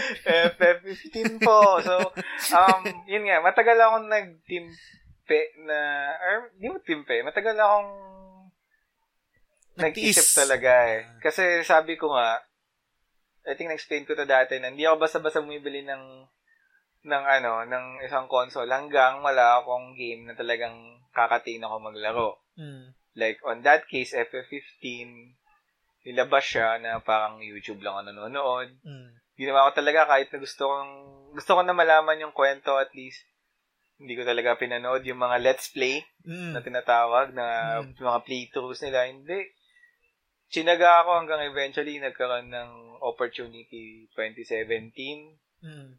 ang ginawa ko pre um, kung familiar ka sa term na PO yung nag-PPO Ano yun? ah di ba halimbawa may ano ka may credit card ka may kiss Ah. swipe pa ako sa'yo Ah, okay. Oo, Ah. PO. Yung, oh, I, I- think yun yung tawag dito ng PO. So, naki-PO ako ng PS4 Okay. na medyo ang laki. Kung binili ko siya ng cash, mas makakatipid ako. Sa Pero bagay. sige, sinugal ko. Talagang tinaw. Tinubu tinubuan ka? Tinubuan ka nung nagpaka nung Yes. Lo. Hindi naman siya kasi, ano, hindi naman siya yung tipong... kaibigan I, I mean, yun. business niya talaga yun. Ah, business niya talaga. Kaya I have to respect na kailangan mo magbayad ng extra. Mm, Kasi kailangan mo eh. So, Gets, gets. So, di ko na ininda. So, una kong, una ko pang ginawa nun, PS4, tas ang bala ko pa GTA 5, which is nalaro ko na. Mm. Kasi kung bibiling ko yung FF15, 2.5. Oo. Eh, nakabundle yung sa PS4 ko, parang GTA 5 lang. Ah. Sige, nayan ko na. Pero pre, wala pang 2 weeks, bumili na agad ako ng 15. Yung second hand. Oo. Tas, yun. Yun na yung, ano, yun na yung, sa so, sa side ni Sony, yun na yung first legit experience ko na talagang dati, puro pirata ako. Ngayon, ano na, legit, Legit na. na. Sarap din na sa pakiramdam eh, no? No, sobra. Sarap sa pakiramdam. talaga. Nanibago ako eh, na, lalo na kung ano ka, bagong PS4 owner ka, I'm sure Hmm. na-experience mo to eh. Hindi ka makakatulog hindi mo, hanggang hindi mo nakikita na, shit, meron pa ako isang laro na kulang ah. Ganun Totoo. ako pre. Mm. Nung una kong bili ng PS4, GTA 5 lang laro ko, hindi ako mapakali. Gusto ko yung FF15. Mm. Naantay ko talaga yung A15. Bumili agad ako second hand. Tapos, eventually, pinaisa-isa ko na yan. Ngayon, ilan ba ang bala ko? Nasa 20 na may get. Sarap. Oo. So, ikaw ba sa PS sa Korea ka na nakabili, no? Oh, sa Korean app, nag-start nag-start yung ano ko, nag-start yung PlayStation 4 ko nung nagkaroon ng actually ang gusto ko talagang bilhin is ah, gusto ko mag PS Kaya lang, wait ko lang yung ano, nag-scratch talaga eh. Sorry. Sige lang. Ayun, um, tawag dito. Bala ko talagang bumili ng PS4 para sa FF15, ah, FF15 kaso hindi na ako makatiis. Bumili ako ng, ng PlayStation 4 para sa Uncharted 4. So, bumili ako nung yung un- yung limited edition na Uncharted 4 by na PlayStation 4, yung Oo. ano ganyan. Ganda nun, no? Mm, pero binenta ko rin, binenta ko rin siya kasi nga bumili ako nung ano naman yung Luna edition yung sa FF15 naman. Oo, sa Yun. yung Pero team, no? Oh, pero binenta ko din. Binenta ko din yung game kasi Japanese siya. So, nag-download, bumili ako ng, di, ano tawag dito? Digital na version ng FF15. So, yun. Mo yung, ja- nabenta mo yung Japanese? Mm, binenta ko, Na FF15? binenta ko dun sa pinagbilang ko. Yun yung maganda lang sa Korea kasi. Ma- Oo. mabilis yung bentahan. Hmm, Kung- hindi naman binarat.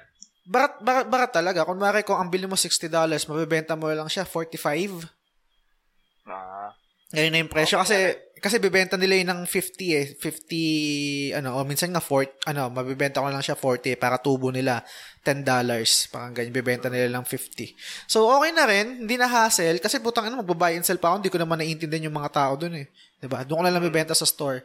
So, yun lang naman um kasi ako wala naman akong masyadong um tawag dito sentimental value sa mga games ko. Kaya mostly ang ang discard is bili tapos benta, bili tapos benta. Ang mga kinikip ko lang na mga games is yung mostly mga PlayStation 4 exclusive tsaka yung mga meron ako mga konting collection ng mga collector's edition ng mga games tapos yun. So ngayon eto na tayo, nasa PlayStation 4 na tayo, waiting sa PS5 next year kung anong mangyayari. So, ito yung mga memories natin sa sa PlayStation Ah, sa 25 years ng PlayStation. Gusto kong malaman pre, para tapos natin tong tong topic natin. Alam ko medyo mahirap 'to ah. Each Okay. each um console, PlayStation 1, 2, 3 tapos ngayong 4. Sa mga 'yon, ano yung mga games na na favorite mo na masasabi mo? Bawat console na 'yon. Games per console, no? Hmm. So, ewang, di ko masabi sa, sige, I'll try. Hindi hindi Pero not necessarily not necessarily na best game ah. Kumbaga Ah. um yung favorite mo lang talaga. Favorite. Palitan ta- palitan tayo. Start tayo ng 1, PS1. PS1, ano?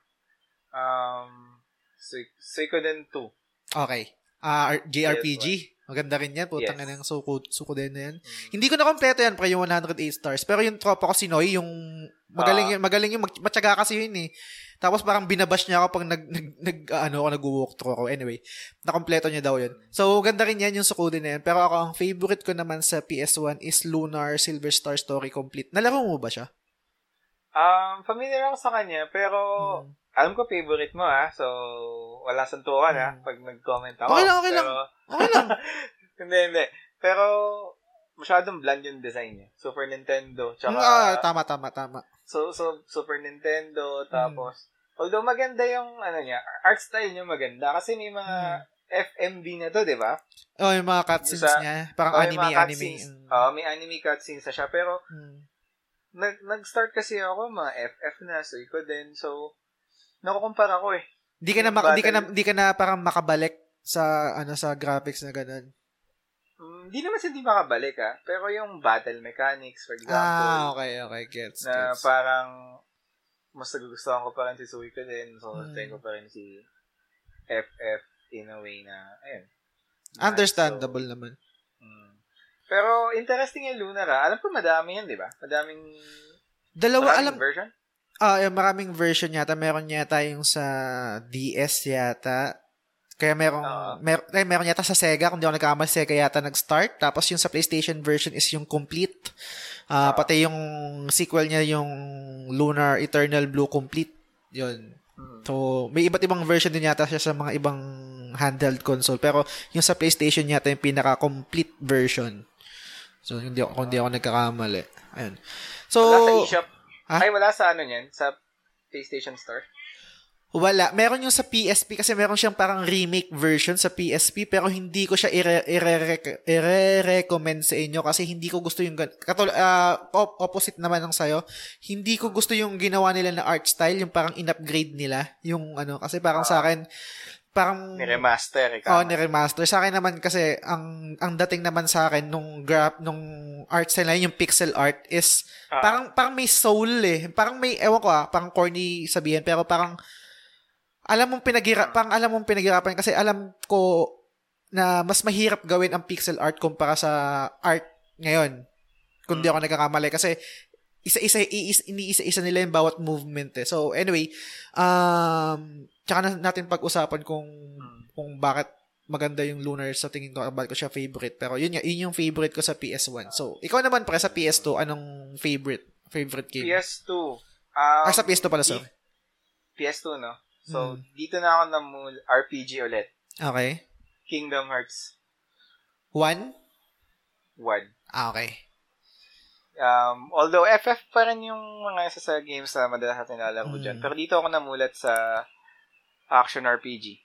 Nice. Na eventually yung transition na siya sa open world. So, um, ayun, dami memories ng PS2. Pero, hands down, Kingdom Hearts. Sa'yo ba? nice. FF10 ako. Yun yung, uh, FF, kung, kung Lunar yung all-time favorite ko na masasabi, yung FF10 naman yung pinaka-favorite ko sa lahat ng Final Fantasy. Piling, sa tingin ko siya yung the best. Sa tingin ko lang yun. Uh, story-wise, Okay. kasi more on story ako. Lalo na yung pag, pag, na, na, pag naalala ko yung journey nila, tapos yung pagiging selfless ni, ni Yuna to sacrifice herself, tapos biglang nagbago siya, tapos kasi nila, nilabanan nila yung circle, yung vicious vicious cycle na ginawa nung mga sinaunang tao. Tapos meron siyang touch ng ng religion na dinidefy yung religion, si God, etc. Wala. Yevon yun, di ba? Ah, si Evan. Oh, yan. Oo. So, Anyway. Pero ito, question, question okay. malupit. Okay, sige, sige. Final Fantasy. Okay. Na-disappoint ka sa 10-2. Hindi, ano? Disappoint ka? hindi sa hindi hindi sa na-disappoint pero mas gusto kong sana hindi na lang siya nag-exist. Para sa akin kasi Okay. para sa akin kasi ang ganda nung nung para sa akin ang ganda nung ending nung ano eh. May mas may may ligaw yung ano yung mga ending na walang sagot. Na parang Ah. kaysa i- i- di mo na di mo na kailangang i-explain eh. Di mo na kailangang dugtungan eh. Tapos parang para sa akin yung ginawa yung X2 parang more on fan service na lang. Pero Tama. ang ang isang mako- ma- isang masasabi ko anong malupit sa sa sa X2 is yung gameplay. Um, masterclass para sa akin yung yung active time battle tapos may dress sphere ba siya? Ah, Dress Fear. Oh, nagpapalit-palit. So, sobrang ganda nun. Yung gameplay niya. Pero yung story, story-wise, hindi siya yung katulad nung in-expect ko na sa, katulad nung nasa 10. So, parang down ako dun sa story. Pero gameplay, the best. Story Yeah. maganda. Saan? Yung story-wise na maganda. Eh, ng 10-2? Oo. Para sa'yo? Hindi, kung sa'yo. Ay, hindi, hindi, hindi, hindi, hindi ako nagandaan. Parang mabuti na lang, wag na lang sanang nilabas, no? Mm, para sa, ikaw ba? Nagustuhan mo ba yung 10-2? Hindi. Ah, hindi rin. First two hours, in-stop ko na. Although, hype na hype ko yun na kasi di ba may remaster. Ah, May remaster, tas first Hmm. time lang yun na, ano, first time lang na dalawang CD sa, ay, dalawang game sa isang CD. Pagkatapos pagkatapos ko ng 10, nilaro ko agad yung 10-2. Siguro, mm. nung, di ba may scene na lalabas sila yung na doon sa Oo. concert. Paglabas Y, na, na YR, YRP. Oo. Yuri, oh, you, oh, yan. Yun na Rico Payne. Rico Payne, oh. Pagkatapos na, ayoko na. Pero gustong gusto ko yung mga kanta doon yung pat ilalo na yung Thousand Words, yung ah, eh, Thousand Words, yung isa yung medyo pop, Ah, hindi ko trip yun. Pero yung Thousand Words yung parang ballad love song. Sobrang trip na trip ko yung pinapanood ko din yung sa Link TV eh. Pag ano, pag Ah, pinapanood- din yun. Ah, lumabas din yun, yung Link TV. Yung umuulan, yung nasa taas siya ng ano, airship. Yung siya nag-concert. Anyway, nice, nice. Yeah. Pero, sige, move on tayo sa, ano naman, PS3. PS3, So, okay. ikaw ba, ano bang game of the decade sa, for PS3 sa'yo? PS3 sa akin kasi con- li- limited lang yung sa akin. Um, Hmm. favorite ko sa PS3 is Lightning Returns. Um, story-wise, Okay. ah, more, ah, okay. Sige, sige. Go. Okay. Go, More- go, go. Ah, story-wise, Ikaw ah ah, more on story guy ako. Pero mas- Hmm. masasabi ko na story-wise, eh, sablay yung Lightning Returns. Hindi ko siya nagustuhan. Pero yung gameplay masterclass, I can say na pinaka the best na gameplay sa buong Final Fantasy is yung sa Lightning Returns. Para siyang, para siyang rhythmic, rhythmic, ah, rhythmic, ah, tawag rhythmic game.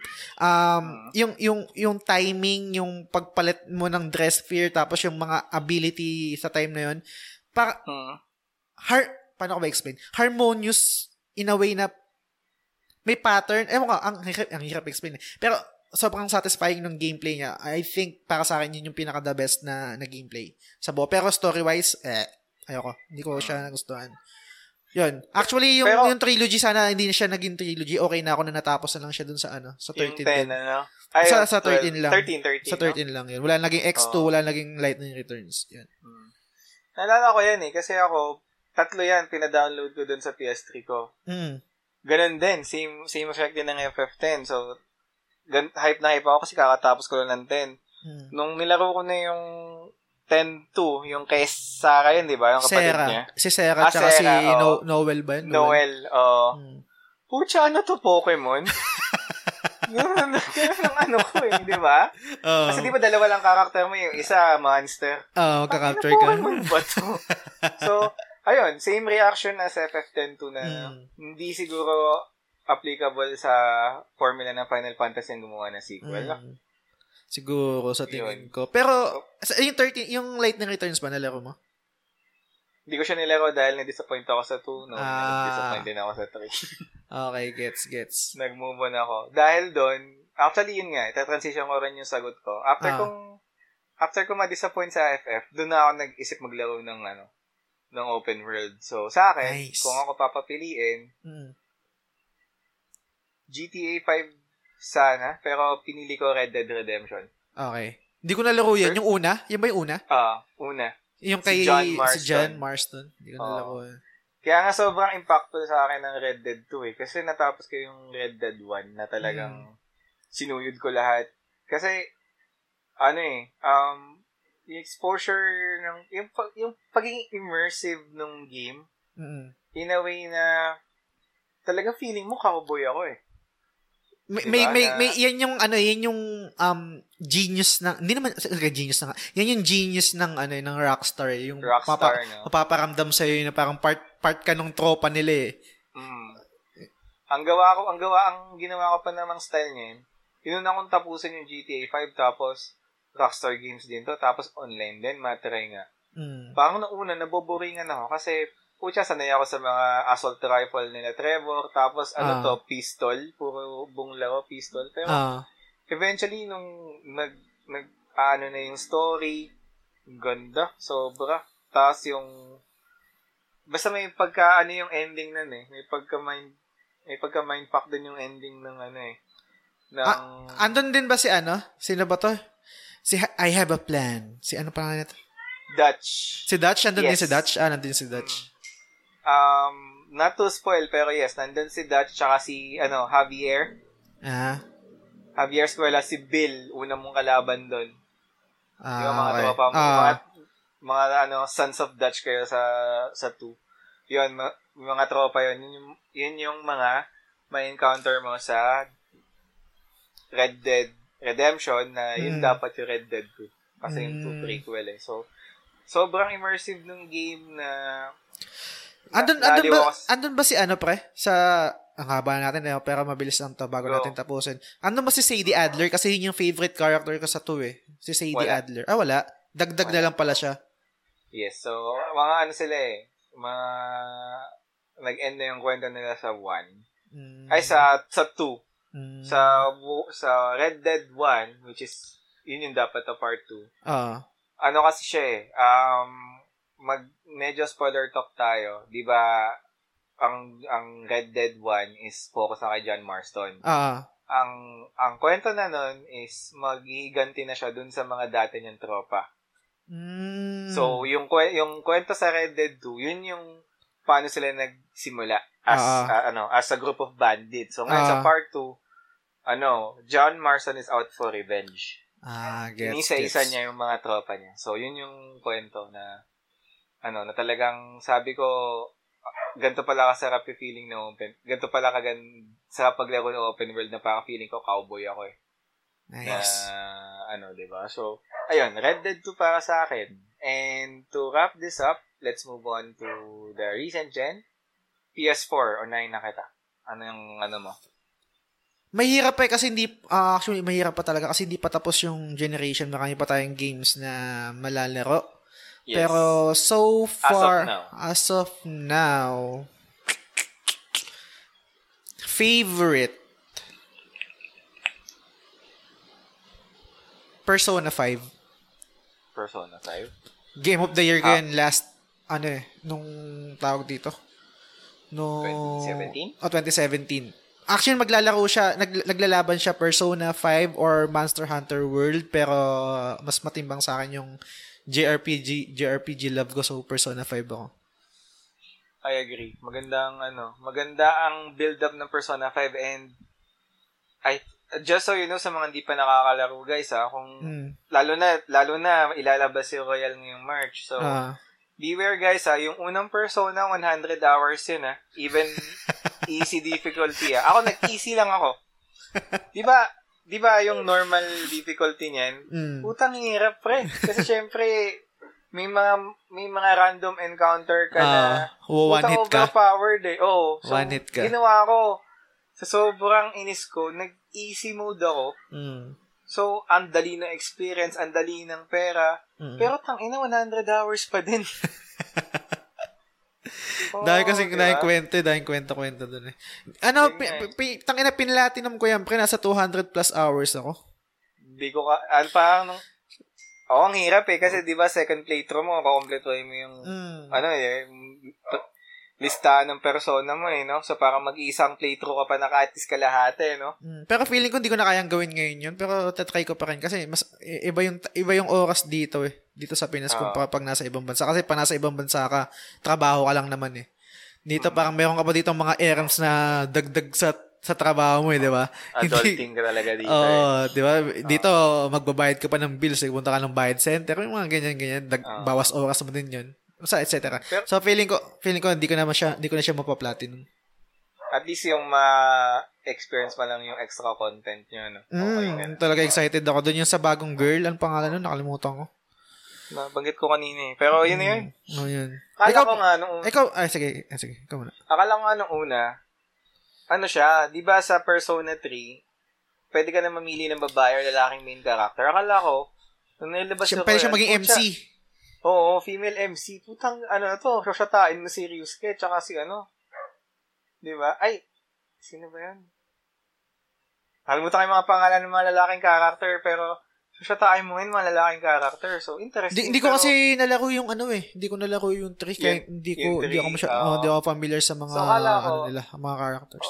Oh, akala ko nga yun nga, ah, female MC, pero additional Hmm. character lang. So, Oo okay. nga. so Pwede na rin. medyo hype. Mm. Pero sana, Sana lang, madagdagan din ng ano, madagdagan din ng mga storyline na mga kahit mga side quest man lang. for sure meron yan. Mm. Ang niling ko, yung save mo makarry over para hindi ka na mag-grind. Yun lang, putang ina. No? Kasi grind ka na naman eh. At least sa Totoo. second playthrough mo, nasa iyo na si ano eh. Mephisto ba yun? O yung pinakamalakas na persona? Hindi ko na matandaan yun eh. Hindi ko na matandaan eh. Oo. Yun yun. Pero, ki- ano na, um, transitioning aside. So, yun, actually, isa rin sa naisip ko kasi bang for the buck yan eh. Ah, like, totoo. 100 hours, sulit na sulit ka, tapos mahilig ka sa RPG, di ba? Mm. Pero, um, transition ko ulit, Ikaw pa, For- ano ba muna sa'yo? Red Dead 2. Ah, Red Dead 2, okay. Sige. Mm. Mag magko-connect yan eh. Lalo na yung Gets, Red Dead gets. 2 na buhay na buhay ang NPC na nga. may sariling kwento eh. Yung pinakapaborito ko pang storyline doon, yung si Gavin. Ah, yung hinahanap. May Gavin ba talaga? Wala naman yatang Gavin eh. Meron ba? May mga, ano, may mga theory na wala naman daw Gavin, ganyan. Ah. Pero, yun, tipong immerse na immerse ako sobra na I guess ang makakatalo lang sa akin nun in terms of impression, Hmm. Witcher 3. Which is natatakot ako ngayon laruin ng Witcher 3 because may standard ako ngayon sa isip ko na Red Dead 2 ang the best. Pero ang sinasabi na lahat na nasa paligid ko, tatalo na yan ng Witcher 3 in terms of immersion. Nalaro mo ba ang Witcher? Mm, nalaro ko yung Witcher pero personally mas okay mas mas ano ako sa sa Witcher 3. Ang ang ang tawag dito, ang gripe ko, okay yung ano, okay yung mundo, okay yung world, ng, okay yung NPC, okay yung mga storyline. Ang hindi ko gusto sa Red Dead kasi, parang nilalabanan niya kung laruin yung game. Y- y- yun yung Okay. gripe ko dun Paano? sa sa Reddit eh. Yung ang daming sobrang daming am- animation, pu- pu- pupulot lang ako may animation pa pati yung pagbarel, yung yung gameplay niya puro dead eye lang eh. Walang walang wala ka namang ibang gagawin sa gameplay niya, 'di ba? Pagbabarel ka dead eye, dead eye, pak. Ah. Patay na yung kalaban. Parang there's no other option to play the game. Unlike pag sabi natin na kasi may pag yung kalab yung pinagkukumpara naman natin which is unfair naman kasi ito RPG to. So Mm. meron siyang mga stats, meron siyang equipments. Unlike kay Red Dead na meron siyang stats pero hindi kasing RPG katulad ng kay Witcher. So yun yung hindi ko nagustuhan na part naman kay kay Red Dead pero storyline, lahat yung immersion, yung pati yung yung mundo, Ah. Music, characters, yung yung yung actors, lalo na yung actors, putang na yung kung paano paano nila pinortray yung bawat characters, sobrang believable. Pina, pinaramdam nila sa akin na parte ako nung gang noon, putang ina masterclass. Yung sa gameplay lang talaga ako medyo ano, hindi naging okay sa kanya. So, sige nga, iano ko yan. Talagang, sabi ko, lalaroin ko ang Witcher pero siguro Hmm. pag nasa end na ng life cycle ng PlayStation kasi ano daw to eh, parang 100 hours din daw to, lalo kung Hmm. yung complete yung lalaroin mo. Tsaka, Yung mga ano pa yun. niya, yung mga DLC pa niya. Actually, ako yung yung- DLC, di ko pa siya natapos eh. Pero, Blood of Balang araw. ah, tsaka Oo, yung Heart of tsaka- Stone. Heart of Stone. So, Mm. ayun ano. So, biruin mo, no? Parang, in terms of, in terms of yung mga picks natin, majority pa rin talaga RPG. Pwede tayong Sobra. mag-usap. Again, guys, ah, um, FYI lang. ah. So, um, pasensya na din kung, let's say, lumalabas talaga influence namin sa JRPG. Kasi talagang, siguro yun yung pinaka-common namin ni Just in terms of interest talagang. Mm. Mahilig kami sa RPG and um, we hope naman na may mga nakikinig naman sa atin na ano rin, na fan din ng genre. Pero just so you know, lahat naman ng games na appreciate namin. Kahit NBA, eh. yes. Sarap yan pag wala, pag talagang ano ka, talagang Mm. Gusto mo lang mag, magsunog ng oras, NBA ka. Mga, Ako, mga rest barkada, naman, mga barkada ko yan sa Tagig, mahilig maglaro ng NBA. Hmm, so, Ano pag stress sa stress ka, punta ka sa office nyo. Mm. Tekken. Di ba? Ito. Ah, pero, ayun. Um, at the end of the day, guys, um, Sony, happy 25th, no? 25th anniversary. Yes. So, more consoles to come. Sana mura lang ang PS5. $600. dollars. Shit. Yun sa peso? Hindi ko alam. Pero feeling ko nasa $500 yun. Yun na. Pero, Tingnan natin, be tingnan natin. Be wise, be wise. So, haba na naman. Oo nga eh. Off topic na tayo pre para matapos na natin to. Alright, sige. Una ka ulit.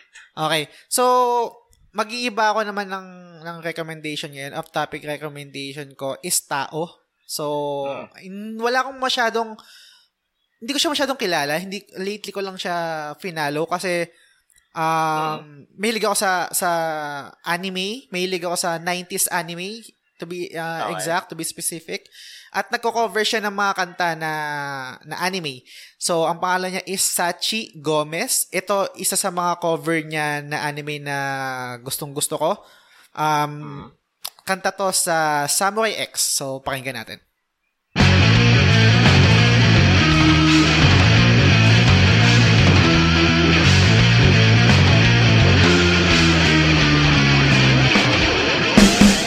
嫌いだ。ったスバキスをちょっと人投げしてたね息を一つ。ヘビー級の恋は見事に。角瀬と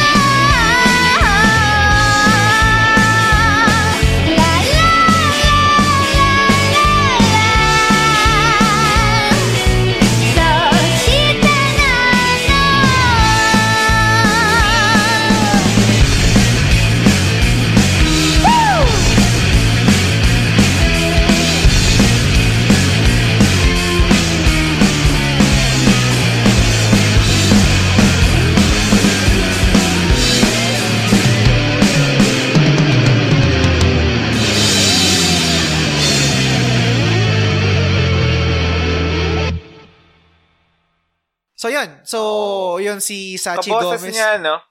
Oh, kaboses niya. So, si Sachi Gomez, kung familiar kayo, pwede niyo siyang i-follow sa, I think, sa YouTube channel niya, Sachi din. Tapos meron din siyang Facebook page. Hindi ko alam kung gamer siya. I think gamer din siya, pero hindi ko siya fina-follow bilang gamer. Fina-follow ko siya dun sa mga cover niya kasi maganda. Tapos nostalgia trip. So, yun, Sachi Gomez. Nice. Ikaw, Del. Sachi Gomez, guys. So, sige. So, ano, kamusta muna si Chindetera?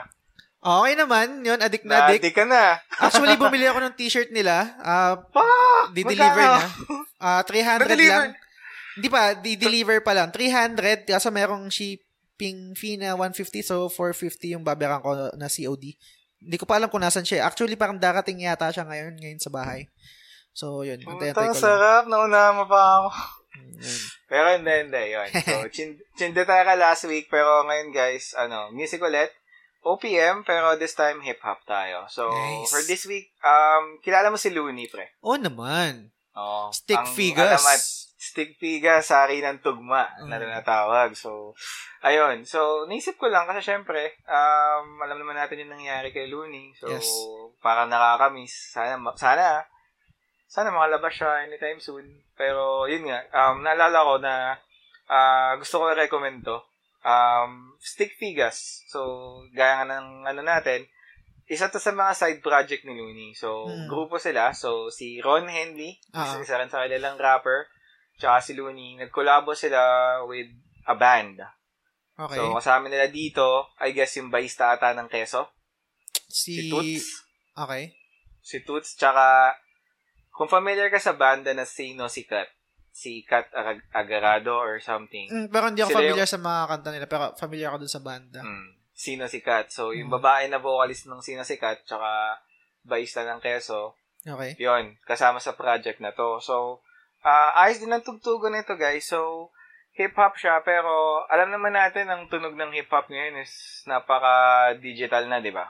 Mm. So, um, isa to sa mga banda na alam ko ngayon na talagang ang gamit nilang form of music is yung banda talaga. So, actually, ito yung weakness ko, rap. And Hmm. so far, ito pala yung na-discover ko na rap na gumagamit ng banda as backup.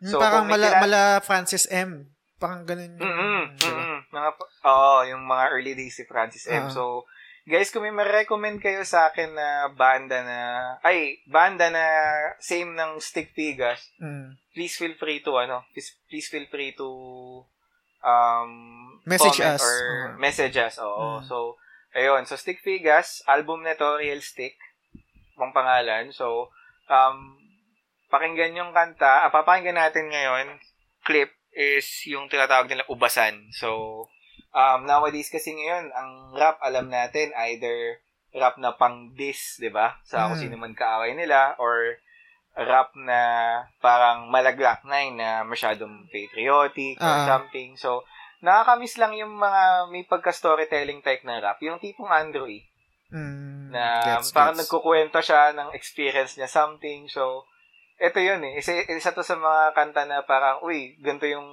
medyo masarap pakinggan na kanta kasi interesado kang pakinggan. So, may kwento to. So, pakinggan, na, pakinggan na lang natin yung sound clip. So, Ubasan by Stick Figas.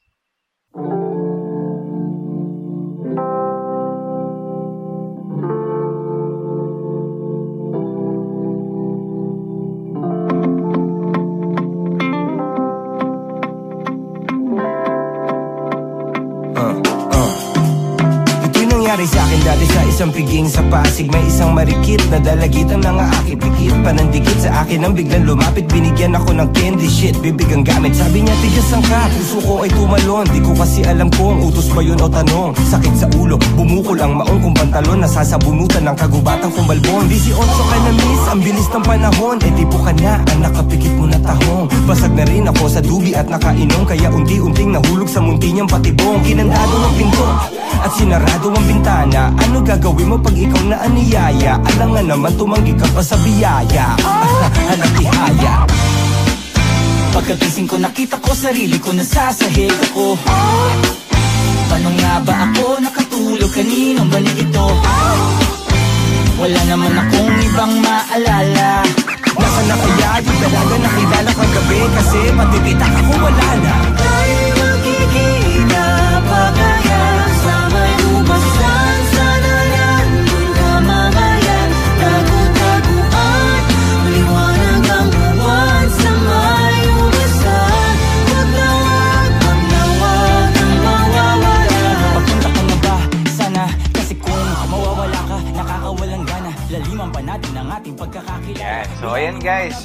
um, support pa rin natin sila. And again, free loon hashtag. Natin. hari ng tugma. Tingnan natin kung anong mangyayari. Kay paring So, Looney. Okay. So, ayun. Haba na naman, pre. Tang inang yun. Huwag na natin sabihin mahaba. Mahaba na talaga. Two hours na. Pero, Wala again, pa guys, akong tulog. Papasok pa ako mamaya. Tang ina, good luck. Zombie mode. Eh, Mga long chat ka na naman, ano? Oo, kaya Pero. Hindi, So, sige, okay lang yan. Para para sa inyo guys, magpupuyat kami. So, yun. Alright, so, yan. Um, anything else? Just, Wala naman. Ah, so, ano lang, ah, guys, um, same drill. Follow nyo kami, ay, follow nyo yung show sa, at, sa at The Game Sulog Show sa Instagram at sa Facebook. Kung trip nyo naman i-follow yung personal accounts namin, ako ay Justerin Tayag, may H after ng J, kay Del I. smoke two joints, E S-M-O-K-E-T-O-O-J-O-Y-N-T-S. Tapos yun, um, feel free to to review our show um, sa Facebook at sa iTunes. Um, welcome, positive, tsaka negative. Walang issue sa amin dyan. At kung meron kayong mga suggestions, um, kahit ano lang, mag-comment lang kayo. Welcome na welcome yan sa show. Yes. So, again, uh, one more thing pala. Shout out sa Podcast PH. So, kung may nakikinig man sa inyo, hello po. Hello. Follow na din po kami. So, yun lang. So, yun. Alright. So, yun. Again, salamat sa pakikinig. Hanggang sa susunod na episode ulit. Bye! See ya.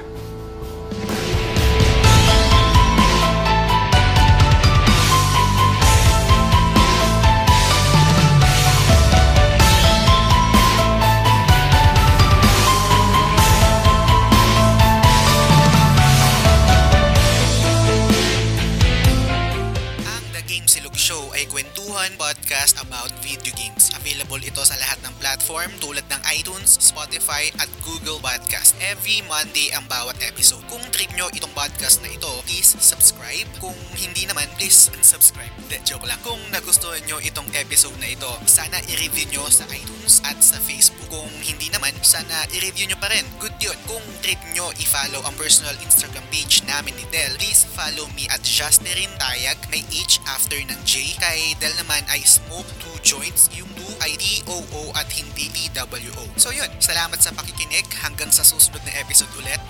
Bye!